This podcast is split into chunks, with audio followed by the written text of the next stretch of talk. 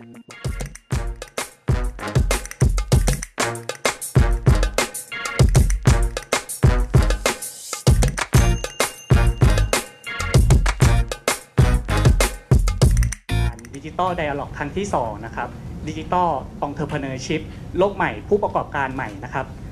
ครับสำหรับงานในวันนี้ครับก็เป็นหนึ่งในซีรีส์กิจกรรมที่เรียกว่า Digital Dialogue นะครับ โดยเป็นความร่วมมือกันระหว่างคณะพาณิชยศาสตร์และการบัญชี มหาวิทยาลัยธรรมศาสตร์ และ The 101.world นะครับครับสำหรับกิจกรรม Digital Dialogue นี้ครับก็เป็นกิจกรรมที่จะเปิดพื้นที่ทางปัญญานะครับพื้นที่ใหม่ทางปัญญา เปิดวงแชร์ความคิด แล้วก็ประสบการณ์เกี่ยวกับเรื่องอนาคตสังคมไทยในโลกดิจิทัลนะครับทั้งในมิติทั้งเศรษฐกิจการเมืองสังคมวัฒนธรรมนะครับรวมไปถึงเรื่องไลฟ์สไตล์แล้วก็เทคโนโลยีนะครับ ทุกท่านครับ ในโลกปัจจุบันนี้ครับที่เต็มไปด้วยโอกาสและความท้าทายครับ น่าสนใจนะครับว่าภาคธุรกิจแล้วก็ผู้ประกอบการนี้จะต้องปรับตัวอย่างไร ในวันนี้ครับเราก็เลยอยากจะขอเชิญทุกท่านนะครับ มาเรียนรู้ประสบการณ์นะครับ จากผู้ประกอบการที่ผ่านประสบการณ์จริงนะครับ รวมไปถึงถอดบทเรียนจากโลกผ่านสายตาของผู้ที่ติดตามสถานการณ์อย่างใกล้ชิดนะครับ เพื่อไม่ให้เป็นการเสียเวลานะครับ ผมอยากจะขอเชิญ ผู้ดำเนินรายการในวันนี้นะครับ ดร สุทธิกรกิ่งแก้ว ผู้อำนวยการศูนย์ให้คำปรึกษา และพัฒนาผู้บริหารทางธุรกิจแห่งมหาวิทยาลัยธรรมศาสตร์นะครับ พร้อมทั้งวิทยากรทั้ง 3 ท่านนะครับ รองศาสตราจารย์ ดรพิภพอุดรนะครับ คณะบดีคณะพาณิชยศาสตร์และการบัญชี มหาวิทยาลัยธรรมศาสตร์ คุณกิตินันท์อนุพันธ์ CEO บริษัท Anywhere to Go และผู้ก่อตั้งเทมดินะครับ และท่านสุดท้ายนะครับ คุณพไทยพดุงถิ่น กรรมการผู้จัดการ และผู้ก่อตั้งบริษัทบิวเอเชียจำกัดนะครับ ขอเชิญทุกท่านครับ มาพูดในหัวข้อ Digital Disruption สำหรับ Business นะครับ โอกาสทางธุรกิจทาง Business ในยุคดิจิทัลจะเป็นอย่างไร วันนี้ภาพแรกที่ผมอยากจะให้แต่ละท่านลองเล่าให้ฟังก่อนว่า รูปแบบธุรกิจ รูปแบบทางแนวคิดทฤษฎีทางคิดทางทางธุรกิจอุตสาหกรรมที่เป็นแบบเดิมๆเนี่ย จะเปลี่ยนแปลงไปอย่างไรสำหรับในยุคดิจิทัลภาพที่เราเคยเห็นการเรียนการสอนแบบเดิมที่สอนเรื่องการแข่งขันแบบเดิมๆในโลกกายภาพเนี่ยมันจะเปลี่ยนไปสู่การแข่งขันในโลกดิจิทัลโลกออนไลน์ ขอบคุณดรสิทธิกร แล้วก็สวัสดีทุกท่านนะครับรวมถึงท่านผู้ชมที่ดูผ่านสื่อออนไลน์ทั้งหลายครับก่อนอื่นต้องขอบพระคุณท่านวิทยากรทั้งสองท่านด้วยนะครับ เป็นสตาร์ทอัพชั้นนำของประเทศไทย แล้วก็มาร่วมกับธรรมศาสตร์ Business School และวันโอวันเวิร์เนี่ยในการแชร์ไอเดีย เปิดเวทีเพื่อที่จะช่วยกันคิด ช่วยกันมองไปข้างหน้าว่า ถ้าเราจะดันเศรษฐกิจของไทย ให้ขึ้นไปเป็นดิจิทัลแพลตฟอร์ม และสร้างมูลค่าเพิ่ม ให้เราสามารถแข่งขันได้ในเวทีโลกเนี่ยเราทำอะไรกันบ้างครับผมคิดว่าผมขอเริ่มต้นอย่างนี้ครับว่า เราจะได้ยินเรื่อง 4.0 เนี่ยอยู่ตลอดเวลา แล้วเราก็รู้สึกรู้สึกว่า จากว้าว 4.0 น่าตื่นเต้นกลายเป็นแหวะ จนกระทั่งว่าไม่รู้มันคืออะไรเนี่ยคนพูด 4.0 กันไปคนละทิศละทาง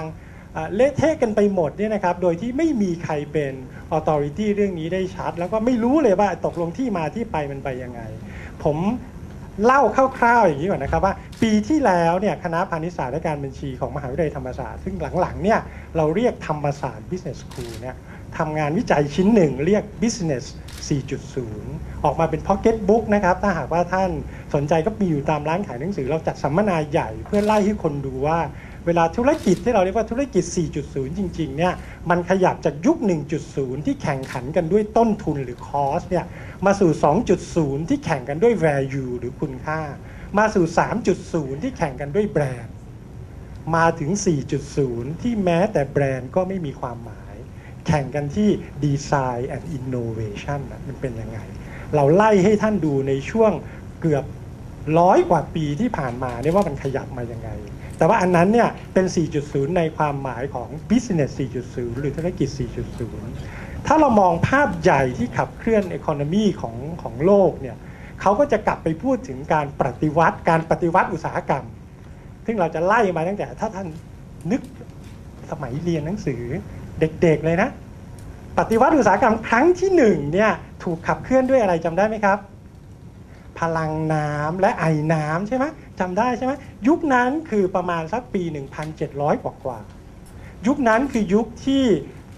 เทคโนโลยีการผลิตเนี่ยมันขยับจากเรื่องของน้ำไอ้น้ำทำให้เกิดเครื่องจักรแทนที่จะทำทุกอย่างด้วยมือเครื่องจักรเริ่มทำได้แล้วแต่ว่ามันก็ต้นทุนสูงแล้วก็ยังทำอะไรได้ไม่มาก แต่ก็ดีกว่าทำด้วยมือ จนกระทั่งอีกเกือบร้อยปีผ่านมาเกิดไฟฟ้าจากน้ำเนี่ยขึ้นมาเป็นไฟฟ้า เป็นยุคอิเล็กทริกซิตี้ยุคนั้นเนี่ยการผลิตขยับจากการใช้เครื่องจักรธรรมดาเนี่ยขึ้นไปเป็น mass production การผลิตเน้นเรื่องจำนวนมากราคาถูก drive ต้นทุนให้ต่ำลง อันนั้นก็เป็นปฏิวัติขั้นที่ 2 เพราะขั้นที่3เนี่ยก็ถัดมาอีกเกือบ 90 ปี เรียกเป็นยุค automation เป็น การปฏิวัติอุตสาหกรรมครั้งที่ 3 เรียก automation หมายความว่ามันแทนที่จะทำเรื่องของตัว mass production อย่างเดียวเนี่ยมันไปเรื่องของการทำ customize ได้ มันไปเรื่องของการที่จะสร้างอะไรที่มันมีคุณค่าเพิ่มได้มากขึ้น แล้วมาถึงยุคปัจจุบัน เรามองว่ามันเป็นการปฏิวัติอุตสาหกรรมครั้งที่ 4 ครั้งที่4เนี่ยมันถูกขับเคลื่อนด้วยดิจิทัลเทคโนโลยี ยุค 3 เนี่ยยังเป็น IT โดยทั่วไป แต่เวลาเราพูดดิจิทัลเทคโนโลยีเนี่ยมันคือ Internet of Things มันคือโซเชียลมีเดียมันคือ Data Analytics และมันคือเรื่องของการที่จะทำการติดตามวิเคราะห์รายคน สิ่งที่น่าสนใจในการปฏิวัติอุตสาหกรรมทั้ง 4 รอบเนี่ยสิ่งที่เราจะเห็นคือรอบที่4เนี่ยต่างจาก 3 รอบที่แล้ว 3 รอบที่แล้วเนี่ยมันไปเปลี่ยน ผู้ผลิต เปลี่ยนอุตสาหกรรม เปลี่ยนโรงงาน รอบที่4มันเปลี่ยนผู้บริโภค มันเปลี่ยนวิถีคนทั้งโลก แล้วทำให้ธุรกิจบอกว่า ถ้าคุณไม่เปลี่ยนคุณตาย เพราะคนไม่เหมือนเดิมอีกต่อไปดิจิทัลแพลตฟอร์มดิจิทัลเทคโนโลยีมันทำให้คนเปลี่ยนรูปแบบการใช้ชีวิต เปลี่ยนรูปแบบการทำงาน เปลี่ยนรูปแบบการจ้างงาน เปลี่ยนรูปแบบการเรียนรู้ เปลี่ยนรูปแบบการพักผ่อน เปลี่ยนรูปแบบการช้อปปิ้ง เปลี่ยนรูปแบบการติดต่อสื่อสาร เปลี่ยนไปอย่างสิ้นเชิง แล้วถ้าธุรกิจยังคิดจะทำธุรกิจแบบเดิม โดยคิดว่าเอาเพิ่มความเร็ว เพิ่ม efficiency ไปไม่รอดทั้งสิ้นไปไม่รอดทั้งสิ้นการเรียนการสอนแม้แต่ในอุตสาหกรรมอย่างการศึกษา เราก็ไม่สามารถที่จะเรียนและสอนแบบเดิมได้ เรื่องสำคัญที่สุดที่เราพูดกันในอุตสาหกรรมการศึกษาคือ เรากำลังเตรียมเด็กไปสู่โลกอนาคตที่แม้แต่เราก็มองไม่ออกว่าโลกมันจะเปลี่ยนไปยังไง เตรียมเขาไปทำงานในตำแหน่งงานจำนวนมากที่ยังไม่มีอยู่ในปัจจุบันคำถามคือเราจะสอนอะไรเขาเราสอนได้อย่างเดียว สอนให้เขาสามารถที่จะต่อยอดได้ด้วยตัวเอง ความรู้เขาบอกว่า 50%ของความรู้ ล้าหลังหรือใช้ไม่ได้ไปทุก ๆ 18 เดือน เมื่อความรู้มันล้าหลังเร็วขนาดนี้ ถ้าสถาบันการศึกษายังมุ่งเน้นที่ความรู้อยู่ เราก็จะกลายเป็นสถาบันการศึกษาที่ล้าหลัง สิ่งที่เราทำได้คือเรากำลังขยับจากความรู้ไปสู่ทักษะ สอนให้เด็กสามารถที่จะมีทักษะซึ่งติดตัว ความรู้เราคิดว่าไม่ติดตัว ความรู้ลืมหมด แต่ลืมแล้วทำไง ก็ค้นเด็กง่ายมาก everything is at your fingertip เรียกดูเมื่อไหร่ก็ได้ แต่ทักษะต่างหากทักษะที่จะคิดวิเคราะห์ขน ผมเนี่ยพูดสามคอนี้มาโดยตลอด ตั้งแต่เป็นอาจารย์จนกระทั่งขึ้นมาเป็นผู้บริหาร แล้วปรับเปลี่ยนเรื่องของวิชาพื้นฐานของทั้งมหาวิทยาลัยธรรมศาสตร์ เราบอกว่าหยุด พื่อให้คนตกใจนิดหน่อยว่าหยุด แต่จริงคือลด หยุดเรียนเรื่องความรู้ สอนคิดวิเคราะห์ขนคนถามว่า คิดวิเคราะห์คนอ้าวความรู้อยู่ตรงไหนเนี่ย อยู่ที่ไหนครับ ถูกต้องถูกต้อง เพราะฉะนั้นถามว่าเด็กอยากรู้อะไรในปัจจุบันค้นคว้าเองได้หมดอะมีหมดนะครับ ถ้าท่านสามารถใช้สื่อได้เป็นเนี่ยท่านก็จะรู้ว่าทุกเรื่องที่ท่านอยากรู้ตั้งแต่ การทำกับข้าวแบบง่ายๆ อยากทำผัดกะเพราทำยังไงเนี่ยมีหมดใช่ไหมไปจนถึงการ run โปรแกรมสำหรับสถิติชั้นสูง ก็มีอยู่หมดครับ ทุกเรื่องที่อยากรู้มีหมดเลย ค้นคว้าเองเป็นไหมคิดเองเป็นไหมว่าเจอสถานการณ์ใหม่จะทำตัวยังไงโลกดิจิทัลไปอย่างนั้นแล้วที่โลกดิจิทัลไปอย่างนั้น เพราะคนรุ่นหลังๆ ที่เรารู้จักกันเนี่ย เราจะได้ยินเรื่อง baby boomer ผมเข้าใจว่าในห้องนี้ไม่มีเลยนะครับ baby boomer เนี่ยเกิดหลังสงครามโลกครั้งที่สองเนี่ยเราหายากมากมาจนกลุ่มก็จะกลุ่มประมาณเกิดสัก 194546นะลงมาถึงประมาณ 1965 โดยประมาณ1964 1965 เนี่ย แล้วหลังจากนั้นลูกของ Baby Boom เราเรียก Gen X เนี่ย เกิดประมาณ 1965 ไล่ลงมา เวลาแต่ละ generation เนี่ย เราบวกไปประมาณสัก 18 ถึง 20 ปี พูดง่ายๆ จนกระทั่งเขาโตแล้วมีลูกได้เนี่ยเขาเรียกเป็น 1 generation หลายห้องหลายคนในห้องนี้อาจจะเป็น Gen X แต่ตอนเนี้ยท่านทราบไหมว่าเจนที่เยอะที่สุดในทุกองค์กรนี่คือ Gen Y ซึ่งเป็นลูกของ Gen X แล้วเป็นเจนที่เขาเรียกว่าเป็น Me Generation ME Self Center ที่สุด สร้างปัญหาให้กับทุกองค์กรมากที่สุด แต่เป็นความหวังของทุกองค์กรมากที่สุดเช่นกัน เพราะ Baby Boom เดี๋ยวก็ต้องไปครับ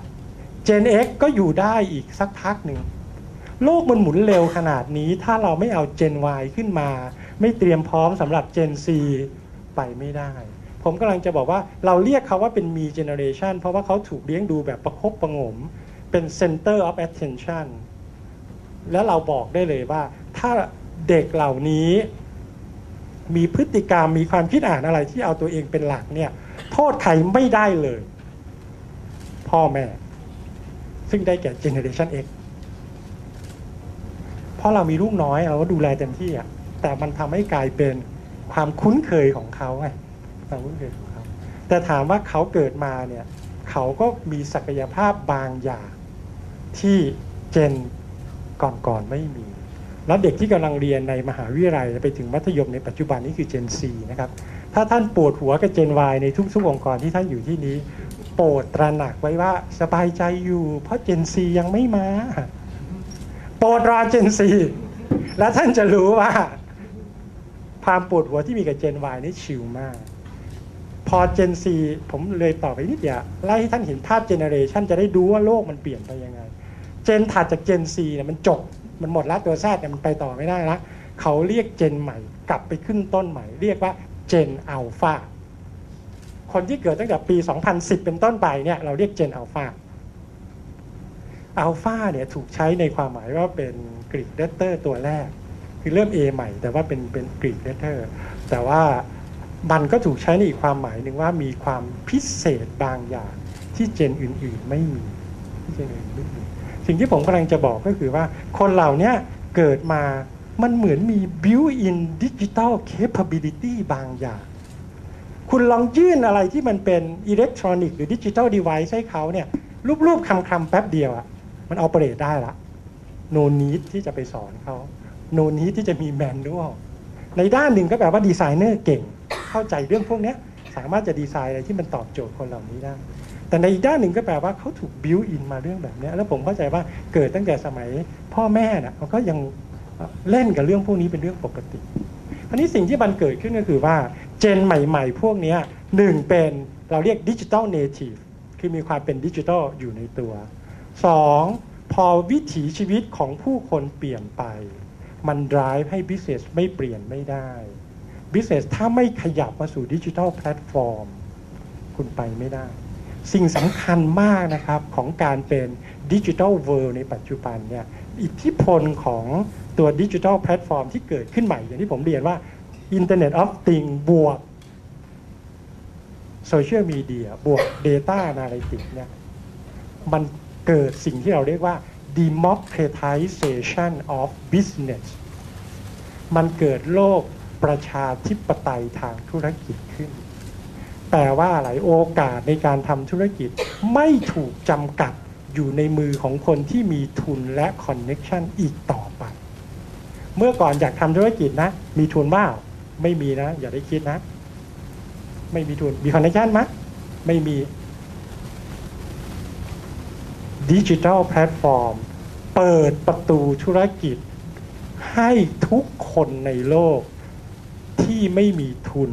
และไม่มี connection และนี่คือสิ่งที่มันเปลี่ยนธุรกิจไปอย่างสิ้นเชิงรายเล็ก มีโอกาสแข่งขันกับรายใหญ่ได้ อาจจะกินรายใหญ่ได้ไม่ยาก รายใหญ่สามารถที่จะสู้กับรายเล็ก หรือเอารายเล็กเข้ามาเป็นพวกทำรูปแบบการดำเนินธุรกิจเปลี่ยนไปหมดนะครับ เราไม่แข่งกันเสมอไป collaboration and competition อยู่คู่กันเสมอตอนนี้แข่งขันและร่วมมือคือสองสีที่เกิดขึ้นในโลกปัจจุบัน บางเรื่องแข่ง บางเรื่องร่วม เรื่องไหนร่วมได้ต้องร่วม เรื่องไหนแข่งได้ต้องแข่ง business model ใหม่ ๆ เกิดขึ้นในโลกเต็มไปหมด ในยุคที่เราเห็นในปัจจุบันที่เราจะเห็นชัด เรื่อง sharing economy ว่า เรามีธุรกิจแท็กซี่ที่ใหญ่ที่สุดในโลก โดยไม่ได้เป็นเจ้าของแท็กซี่ใช่ไหมแม้แต่คันเดียว มีธุรกิจโรงแรมที่ใหญ่ที่สุดในโลก ไม่ต้องเป็นเจ้าของ property ใด ๆ เรามีคนที่สามารถสร้างแพลตฟอร์ม ไม่ต้องลงทุนใน real estate ทำให้คนมาเจอกันซื้อขายกันสร้างเครือข่ายระหว่างกัน เรามีคนที่เขียนรีวิวให้เราอย่างน่าเชื่อถือ โดยที่เราไม่ต้องจ้างนักเขียนไว้ในมือเลยแม้แต่คนเดียว วิถีชีวิตทุกเรื่องนี่มันเปลี่ยนไปหมดคำถามคือ ถ้าคุณจะเป็น entrepreneur ในยุคดิจิทัลคุณจะต้องทำตัวยังไง ผมขอปิดประเด็นช่วงต้นเนี่ยนิดเดียวว่า เวลาผมพูด entrepreneur เนี่ย คนก็อาจจะมีภาพที่ต่างกันนะครับ หมายความว่าคนก็อาจจะมองว่าอะเปิดท้ายขายของเนี่ยเป็น entrepreneur ไหมเปิดร้านกาแฟ รับจ้าง อิสระ เป็นองค์ทพินัวหมดหรือเปล่า ซื้อมาขายไปไปขายของทางอินเทอร์เน็ตไอ้อย่างนี้เป็นองค์ทพินัวไหมผมอยากจะย้อนกลับไปใช้ definition ที่เก่าแก่ที่สุดอันหนึ่งจาก Harvard Business School เวลาเขาพูดเรื่อง entrepreneur เนี่ยผมว่ามันเป็น definition ที่ชัดมากๆ เขาบอกว่า entrepreneur หรือคำความเป็นผู้ประกอบการคือ การไขว่คว้าโอกาสทางธุรกิจที่เกินกว่าทรัพยากรที่ตัวเองครอบครอง ผมฟัง โอ้โห นี่มันเป็น definition เก่าแก่ที่มัน very classic แล้วก็อยู่จนถึงปัจจุบันเนี่ย มันแปลว่าอะไรเบอร์หนึ่งนะ คุณจะเป็นผู้ประกอบการนะ คนมีวิญญาณผู้ประกอบการในตัวนะเห็นโอกาส คุณเห็นเก้าอี้เห็นโต๊ะเห็นคนมานั่งรวมกันเดินผ่านร้านขายของเดินบนท้องถนน คุณสามารถเห็นโอกาสทางธุรกิจได้ แต่ประเด็นมันอยู่ตรงนี้ไงว่า แม้ว่าคุณเห็นโอกาสนั้น และคุณไม่มีทุน และคุณไม่มี connection คุณสามารถจะระดมทุนและ connection จากแหล่งต่างๆ เพื่อมา pursuit หรือติดตามไขว่คว้าโอกาสทางธุรกิจนั้นได้ นี่แหละคือความเป็นผู้ประกอบการที่แท้จริง ถ้าคุณมีเงินเยอะคุณทำอะไรก็ได้ อันนั้นไม่ใช่ความเป็นผู้ประกอบการในความหมายที่เราพูดกัน ผู้ประกอบการเนี่ยเขาเขาลงลึกไปขนาดนี้นะครับที่ฮาร์วาร์ดเขาพูดชัดอย่างนี้เลยว่า เวลาเขาพูดเรื่องโอกาสเนี่ยภาษาฝรั่งใช้คำว่า window of opportunity แปลว่ามันมีช่วงสั้น ๆ เท่านั้นนะ นั่นคือเหตุผลว่าทำไมผู้ประกอบการตัดสินใจเร็วมากอะเพราะถ้าคุณช้าโอกาสมันผ่านอะโอกาสมันผ่าน แล้วถ้าคุณช้าว่า โอ้เงินก็ไม่มี โอ้ connection ก็ไม่มีโอ้โอ้โอ้โอ้เป็นผู้ประกอบการไม่ได้ แล้วยิ่งอยู่ในยุคดิจิทัลที่ทุกอย่างมัน at the speed of light เนี่ยไม่ได้เลย เดี๋ยวฟังผู้ประกอบการที่เป็นสตาร์ทอัพชั้นนำผมไม่คิดว่าเฉพาะในประเทศไทยหรอกอย่างเงี้ยเป็นแถวหน้าของเอเชีย เป็นแถวหน้าของโลกได้สร้างความภาคภูมิใจให้กับพวกเราเนี่ยว่าเขาคิดเขามองเรื่องพวกนี้ยังไง แล้วเดี๋ยวผมกลับมาแลกเปลี่ยนต่อในรอบถัดไปนะครับนะครับ ขอบคุณท่านอาจารย์พิภพมากนะครับ ก็เห็นภาพ concept ที่เปลี่ยนใหม่หมดเลย ยุคดิจิทัลยุค 4.0 ที่แทนที่จะเปลี่ยนจากฝั่งผลิตมาเป็นเปลี่ยนที่ฝั่งผู้บริโภค generation ต่างๆ ที่จะเข้ามาเปลี่ยนแปลง กระบวนการวิธีคิดการดำเนินธุรกิจต่างๆนะครับ democratization of business เป็น concept ที่น่าสนใจมากที่ต่อไปนี้การแข่งขันมันจะเปลี่ยนรูปแบบแล้ว มันจะเปิดกว้างมากขึ้นคนเล็กคนน้อยสามารถจะเข้ามาแข่งได้มากขึ้นครับผม ส่วนต่อไปนะครับผมขออาจจะไล่มาจากทางขวามือของผมซ้ายมือของผู้ชมก็คือคุณแจ็คนะครับ กิตตินันท์อนุพันธ์จากเคลมดิดิจิ t a ลทรานส์ฟอร์เมชันของคุณแจ็คจนปัจจุบันมาสร้างสตาร์ทอัพเคลมดิซึ่งสามารถจะ ขยาย business model อย่างเนี้ยไปที่ต่างๆ ประเทศต่างๆ ในโลกด้วย อยากจะให้คุณแจ็คลองเล่าให้ฟังถึงการเปลี่ยนแปลงรูปแบบดิจิ t a ลทรานส์ฟอร์เมชันที่เข้ามาเปลี่ยนรูปแบบธุรกิจของคุณแจ็คและการที่ลักษณะแบบเนี้ยจะสร้างประโยชน์ยังไงให้กับ SME โดยรวมครับผมขอเรียนเชิญคุณแจ็คครับ ผมจะแทรกคุณแจ็คหน่อยเพราะว่านี่เป็นหนึ่งใน ผู้ประกอบการหรือสตาร์ทอัพที่ผมเนี่ยชื่นชมมาก แล้วก็เข้ามาช่วยเรื่องวงการศึกษาเยอะ แล้วก็สิ่งที่เขาทำเนี่ยเดี๋ยวผมจะเล่าให้ฟังในตอนหลังว่า มันเป็นหนึ่งในโมเดลการทำธุรกิจที่เราเรียกว่าเป็น contemporary model เป็นโมเดลสมัยใหม่แบบหนึ่งในหลากหลายแบบที่เราศึกษาเนี่ยเขาเป็นตัวอย่างที่น่าชื่นชมอันหนึ่งนะครับ ก็ขออนุญาตแสดงความชื่นชมตรงนี้ไว้ครับ ครับก็สวัสดีครับ ชื่อแจ็คนะครับเรียกเรียกพี่แจ็คก็ได้ครับ น่าจะเป็นพี่เกือบหมดนะครับจะอาจารย์พูดถึง Gen X ครับ ผม Gen X รุ่น2ครับของ Gen X รุ่น2ครับ1967ครับ1967มีใครแก่วันนี้เกทับไหมครับ โอเคครับ ก็นาการที่เราเป็น Gen X รุ่น2นะครับ เราเลยเห็นตั้งแต่ Baby Boomer มาครับ คือเราก็เราก็โตมากับทีวีทีวีจอจอขาวดำ โค้งๆตู้สี่เหลี่ยม เวลาจะเปลี่ยนเวลาจะเปลี่ยนนะครับ คือต้องลุกจากเก้าอี้ไปแล้วก็ไปหมุนมันอย่างเงี้ยครับนั่นครับ แล้วก็ตบตบมันหน่อยครับ เพราะว่าเสาอากาศมันไม่ดี แล้วก็มีเสาหนวดกุ้ง คือจนกระทั่งมันกลายเป็นวันนี้ผมไม่ต้องมีไอ้ตู้นี้ก็ได้แล้วครับนึกออครับ เมื่อเช้านี้มีอุปกรณ์ตัวใหม่มาส่งมันอยู่ในกล่องผมจริงๆผมผมแทบจะรอมันไม่ได้เลย แต่ว่าผมต้องรีบขับรถออกมาที่นี่ มันคือ Oculus Go รู้จักไหมครับ Oculus Oculus เป็นกล้องกล้อง VR ครับ เป็นเป็นเป็นเป็นกล้อง VR VR เราเล่นกัน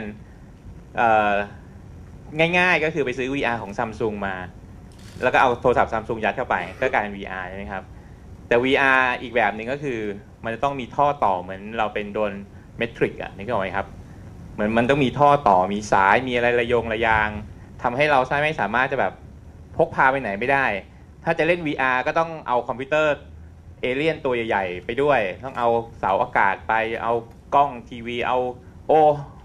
มันไม่ได้ครับ แต่วันนี้ย Oculus มันให้ผมเอาไปไหนก็ได้แล้ว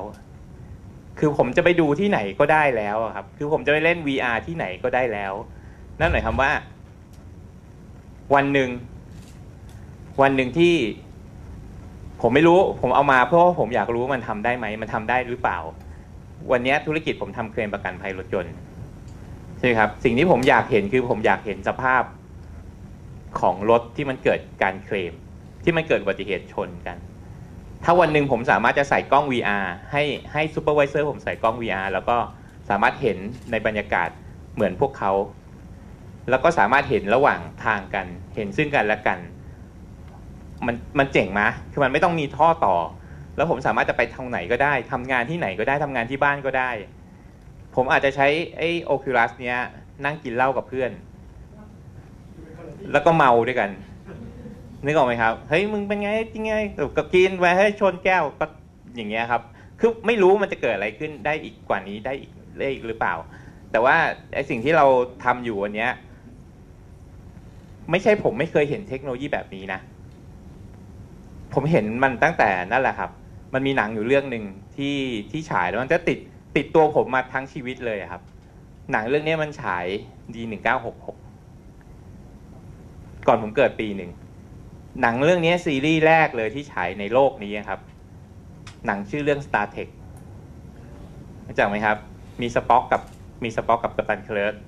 ใช่ไหมครับสป็อกก็เป็นมนุษย์ดาววันขั้นหูยาว สองคนเนี้ยเขาคุยกันข้ามจักรวาลด้วยโทรศัพท์มือถือแบบเอานิ้วก้อยเขี่ยครับโมโตMotorola StarTAC ถ้าใครเกิดทัน คือมันทำอย่างนั้นมาก็ตั้งนานแล้ว มันมีแท็บเล็ตใช้ มันมี Oculus แบบเนี้ยสัก VR ใช้มันมีมันมีมันมีเครื่องเครื่องเครื่องถ่ายภาพเครื่องปริ้นภาพสามมิติ ไม่ใช่แค่ปริ้นภาพนะครับปริ้นอาหารนะครับ มันมีอุปกรณ์ที่เป็นเป็นแท่งแท่งหนึ่งครับนี่คุณเห็นผมเป็นแผลตรงนี้ปะ คือถ้ามันมีอุปกรณ์ในในหนังนะครับ มันแค่เอาอุปกรณ์มาแตะแผลผมเชื่อมกัน แล้วก็หาย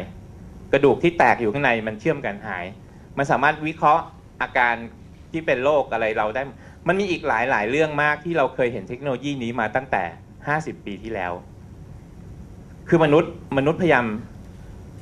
ผมไม่รู้ว่ามนุษย์ 50 ปีที่แล้วตอนที่คิดหนังเรื่องนี้มัน มันเราสมองตรงไหนคิดนะ คือสมองส่วนไหน ไม่รู้ทำไมมันคิดเรื่องนี้ได้ว่าในอีกห้าสิบปีข้างหน้า เรื่องเรื่องบางเรื่องยังทำไม่ได้เลย อาจจะใช้เวลาอีก 50 ปี 20 ปีหรือร้อยปี ถึงจะทำได้ในหนังอย่างที่ Star Trek ทำได้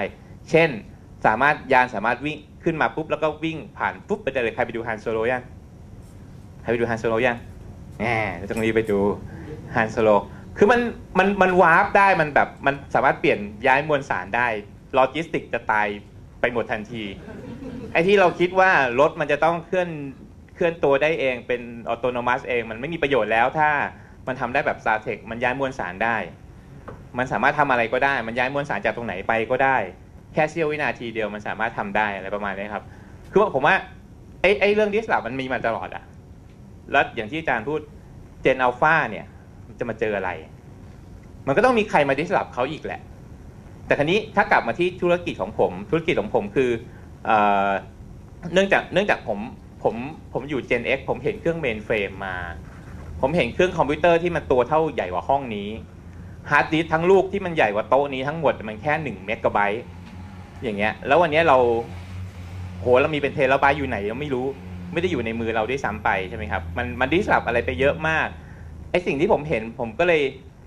มีจังหวะช่วงเวลาหนึ่งที่ผมคิดว่า ทำไมผมอยากทำธุรกิจนี้ เพราะว่าผมเห็นไอสิ่งที่มัน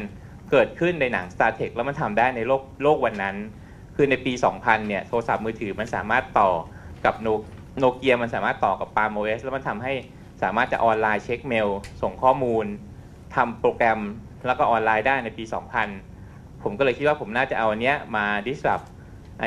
ธุรกิจของ Emergency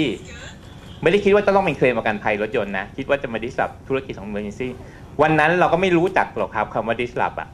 เรารู้แต่ว่า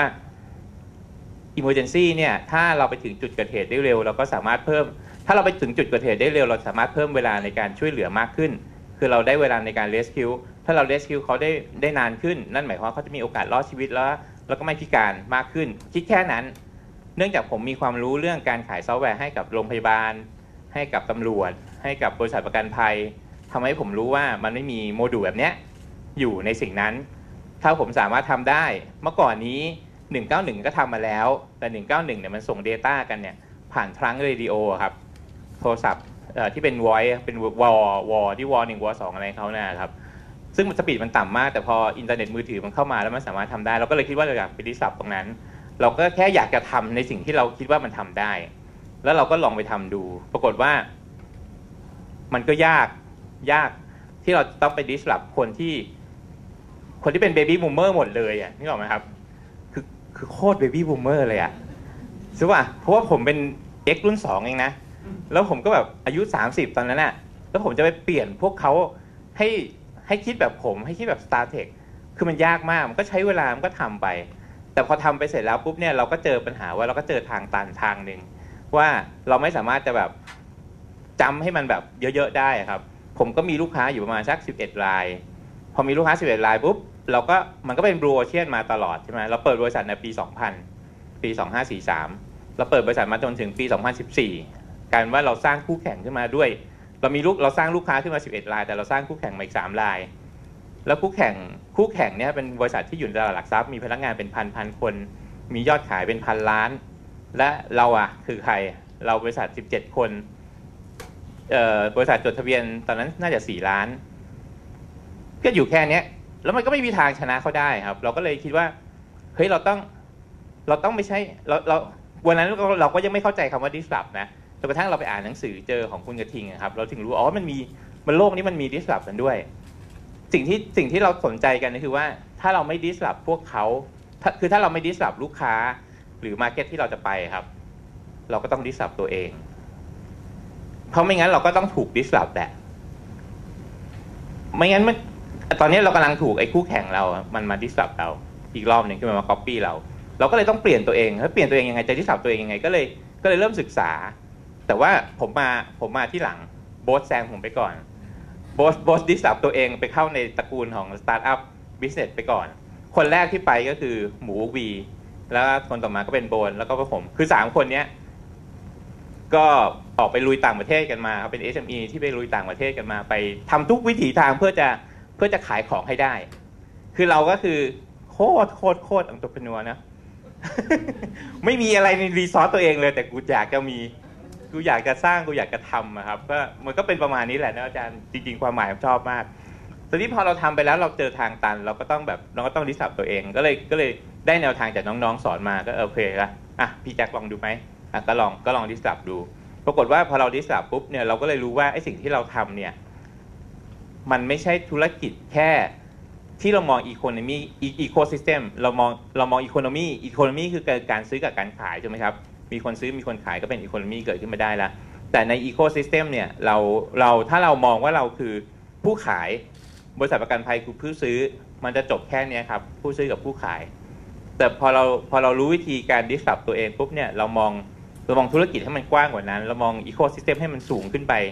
บนซัพพลายเออร์ไอ้บนบนลูกค้าของเขาแล้วลงมาข้างล่างที่ซัพพลายเออร์ของเขา partner ของเขา มันทำให้เรามองเห็นโอกาสของธุรกิจที่มากกว่าการที่เป็นแค่ economy การซื้อและการขาย นั่นคือเราสามารถจะทำบริการต่างๆ ที่แปลกๆออกไปอย่างที่อาจารย์บอกว่าวันนี้ทั้ง Airbnb ทั้งทั้ง Uber ทั้ง Grab มันไม่มีอะไรเป็นของตัวเองเลย เหมือนกัน Claim Di ก็พยายามเปลี่ยนแปลงตัวเองให้เป็นแบบนั้นเหมือนกันก็คือ เราก็ มุ่งไปทางด้านเอาเอา service ของเราเอาเอาเทคโนโลยีของเราครับ ไปตอบโจทย์ service แล้วก็ให้บริการกับลูกค้า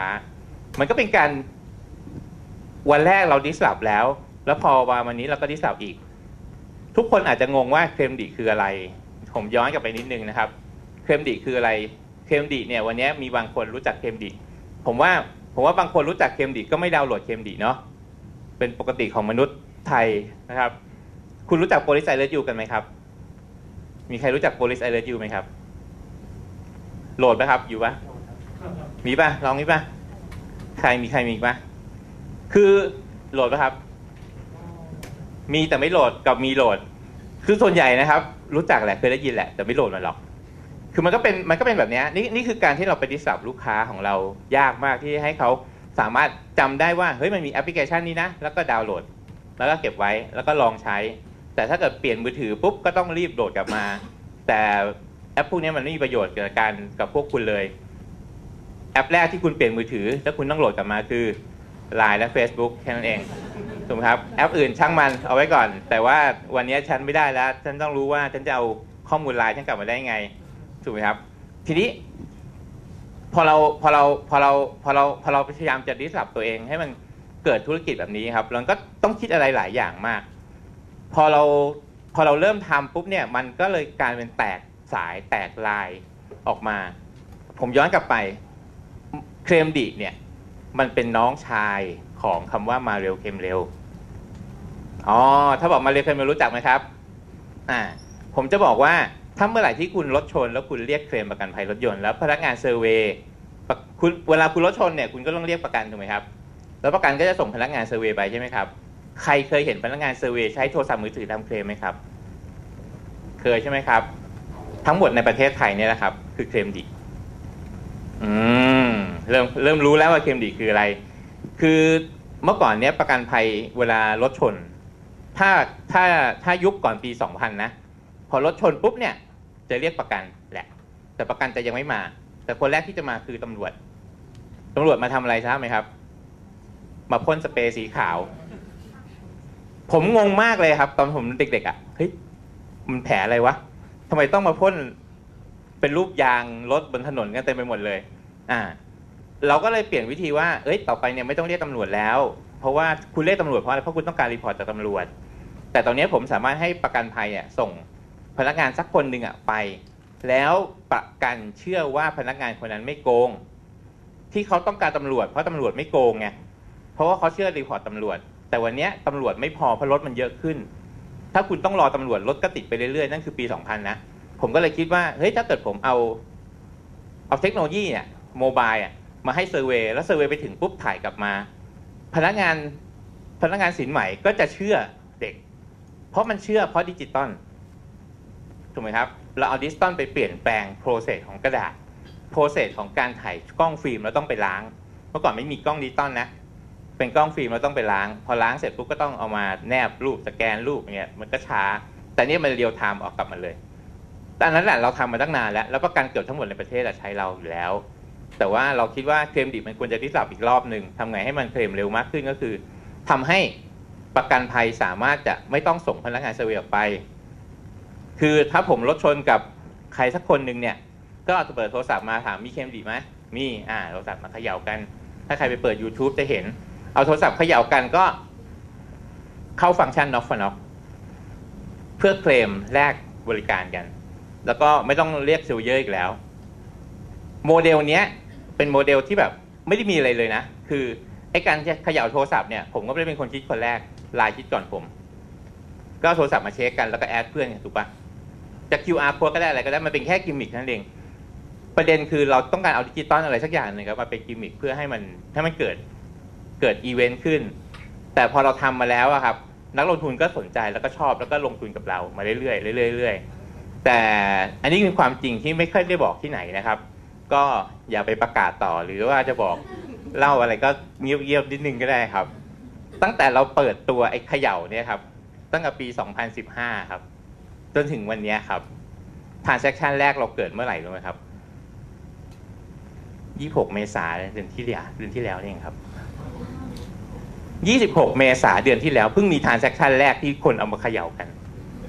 แล้วผมก็โทรไปสัมภาษณ์เขาว่า เฮ้ย สวัสดีครับ ผมโทรจากแจ็คเคมดินะครับ คุณคุณเขย่าโทรศัพท์แล้วเช็คได้ใช่ไหมครับ ใช่ใช่ใช่ผมเขย่ามาผมเคยเห็น แต่ว่าก่อนผมเขย่าเนี่ยผมเข้าไปดู YouTube แล้วก็ผมก็ดูกับคู่กรณี เฮ้ยมันทำได้จริงว่ะ ผมก็เลย ผมก็เลยตกลงกันว่า เฮ้ย เราไม่ต้องเรียกประกันไหม จะได้จะได้เร็ว แล้วก็เลย ทั้งคู่มีแอปอยู่แล้ว ก็เลยเอาเอามาลองเขย่ากันเฮ้ยมันอนุมัติได้จริงครับ แล้วผมก็เลยแยกกันกลับบ้าน แล้วประกันก็อนุมัติทันทีเหมือนกันทั้งสองฝ่าย แล้วเขาก็ได้ใบอนุมัติเลย ซึ่งประกันรอตรวจอยู่แล้ว เนี่ยครับ คือผมว่า ผมลงเป็นดิสลับอัลฟารุ่นอัลฟาครับเขาถึงจะเขาถึงจะเกิดมาแล้วเขาใช้กันเองตั้งแต่เขาขับรถเป็นนะครับ นึกออกไหมครับ คือมันมันยากมากครับ การการเป็นดิสลับเขาครับ แต่ว่าแต่ว่า Claim Di ถ้ารอ transaction นี้ก็คงตายไปหลายปีแล้วครับ เราก็เลยเราก็เลย disrupt ตัวเองอีกไปเรื่อยๆครับ ก็คือเราเปลี่ยนเราเรียกว่าในทฤษฎีเราเรียกว่า pivot นะครับ คือเปลี่ยน business model ไปเรื่อยๆ จนกระทั่งเราเปลี่ยน business model ไปตอนนี้เรากลายเป็นผู้ให้บริการ outsource surveyor ทั่วประเทศเรามี 4,500 คน เราเราเราไม่ขายซอฟต์แวร์แล้ว บริษัทประกันภัยเอาซอฟต์แวร์เราไปใช้ฟรีๆเลย พวกที่เป็น big big ใหญ่ๆอะครับก็ล้มหายตายจากไป เพราะว่าเขาก็ขายไม่ได้ เราก็เอาซอฟต์แวร์มาให้ลูกค้าใช้ฟรี เมื่อไหร่ที่เขารับ call center ได้ผมไม่เก็บตังค์แต่เมื่อไหร่ที่เขาสายเขา overflow ส่งมาหาเราผมเก็บตังค์เพราะนั้นเขาใช้ซอฟต์แวร์ผมผมใช้ซอฟต์แวร์เขาเขาสาย overflow ผมได้ตังค์เขามีพนักงาน survey พนักงาน survey in-house เขาก็ใช้ใช้มือ mobile ไปทำเคลมผมก็ไม่เก็บตังค์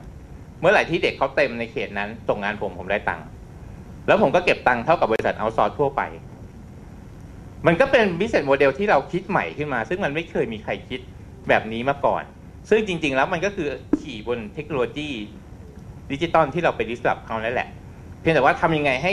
ทำยังไงเราถึงจะเอาเทคโนโลยีไป disrupt พฤติกรรมของเขาได้ ถ้าเราหาเจอวิธีนี้ไม่มีใครเคยทำก็เท่ากับเรา disrupt ได้ แต่วิธีเมื่อกี้ที่เอาโทรศัพท์มาเขย่ากันอะมัน disrupt ยากมาก ก็คงต้องรอ gen ต่อไป ก็โดยโดยประมาณนี้นี่คือนี่คือสิ่งที่เราเราเรียนรู้เรื่องดิจิตอลมาตลอดเวลาแล้วเราเห็นมันการเปลี่ยนแปลงตลอดเวลา ถึงแม้ว่าคุณจะมีเทคโนโลยีมีอินโนเวชันนะแต่ถ้าเกิดคุณ disrupt มันไม่ได้อะมันก็ไม่เกิด transaction แต่ดิสลอฟมันไม่ใช่แค่ดิสลอฟแค่ product อะมัน service ก็ได้ มัน business model ก็ได้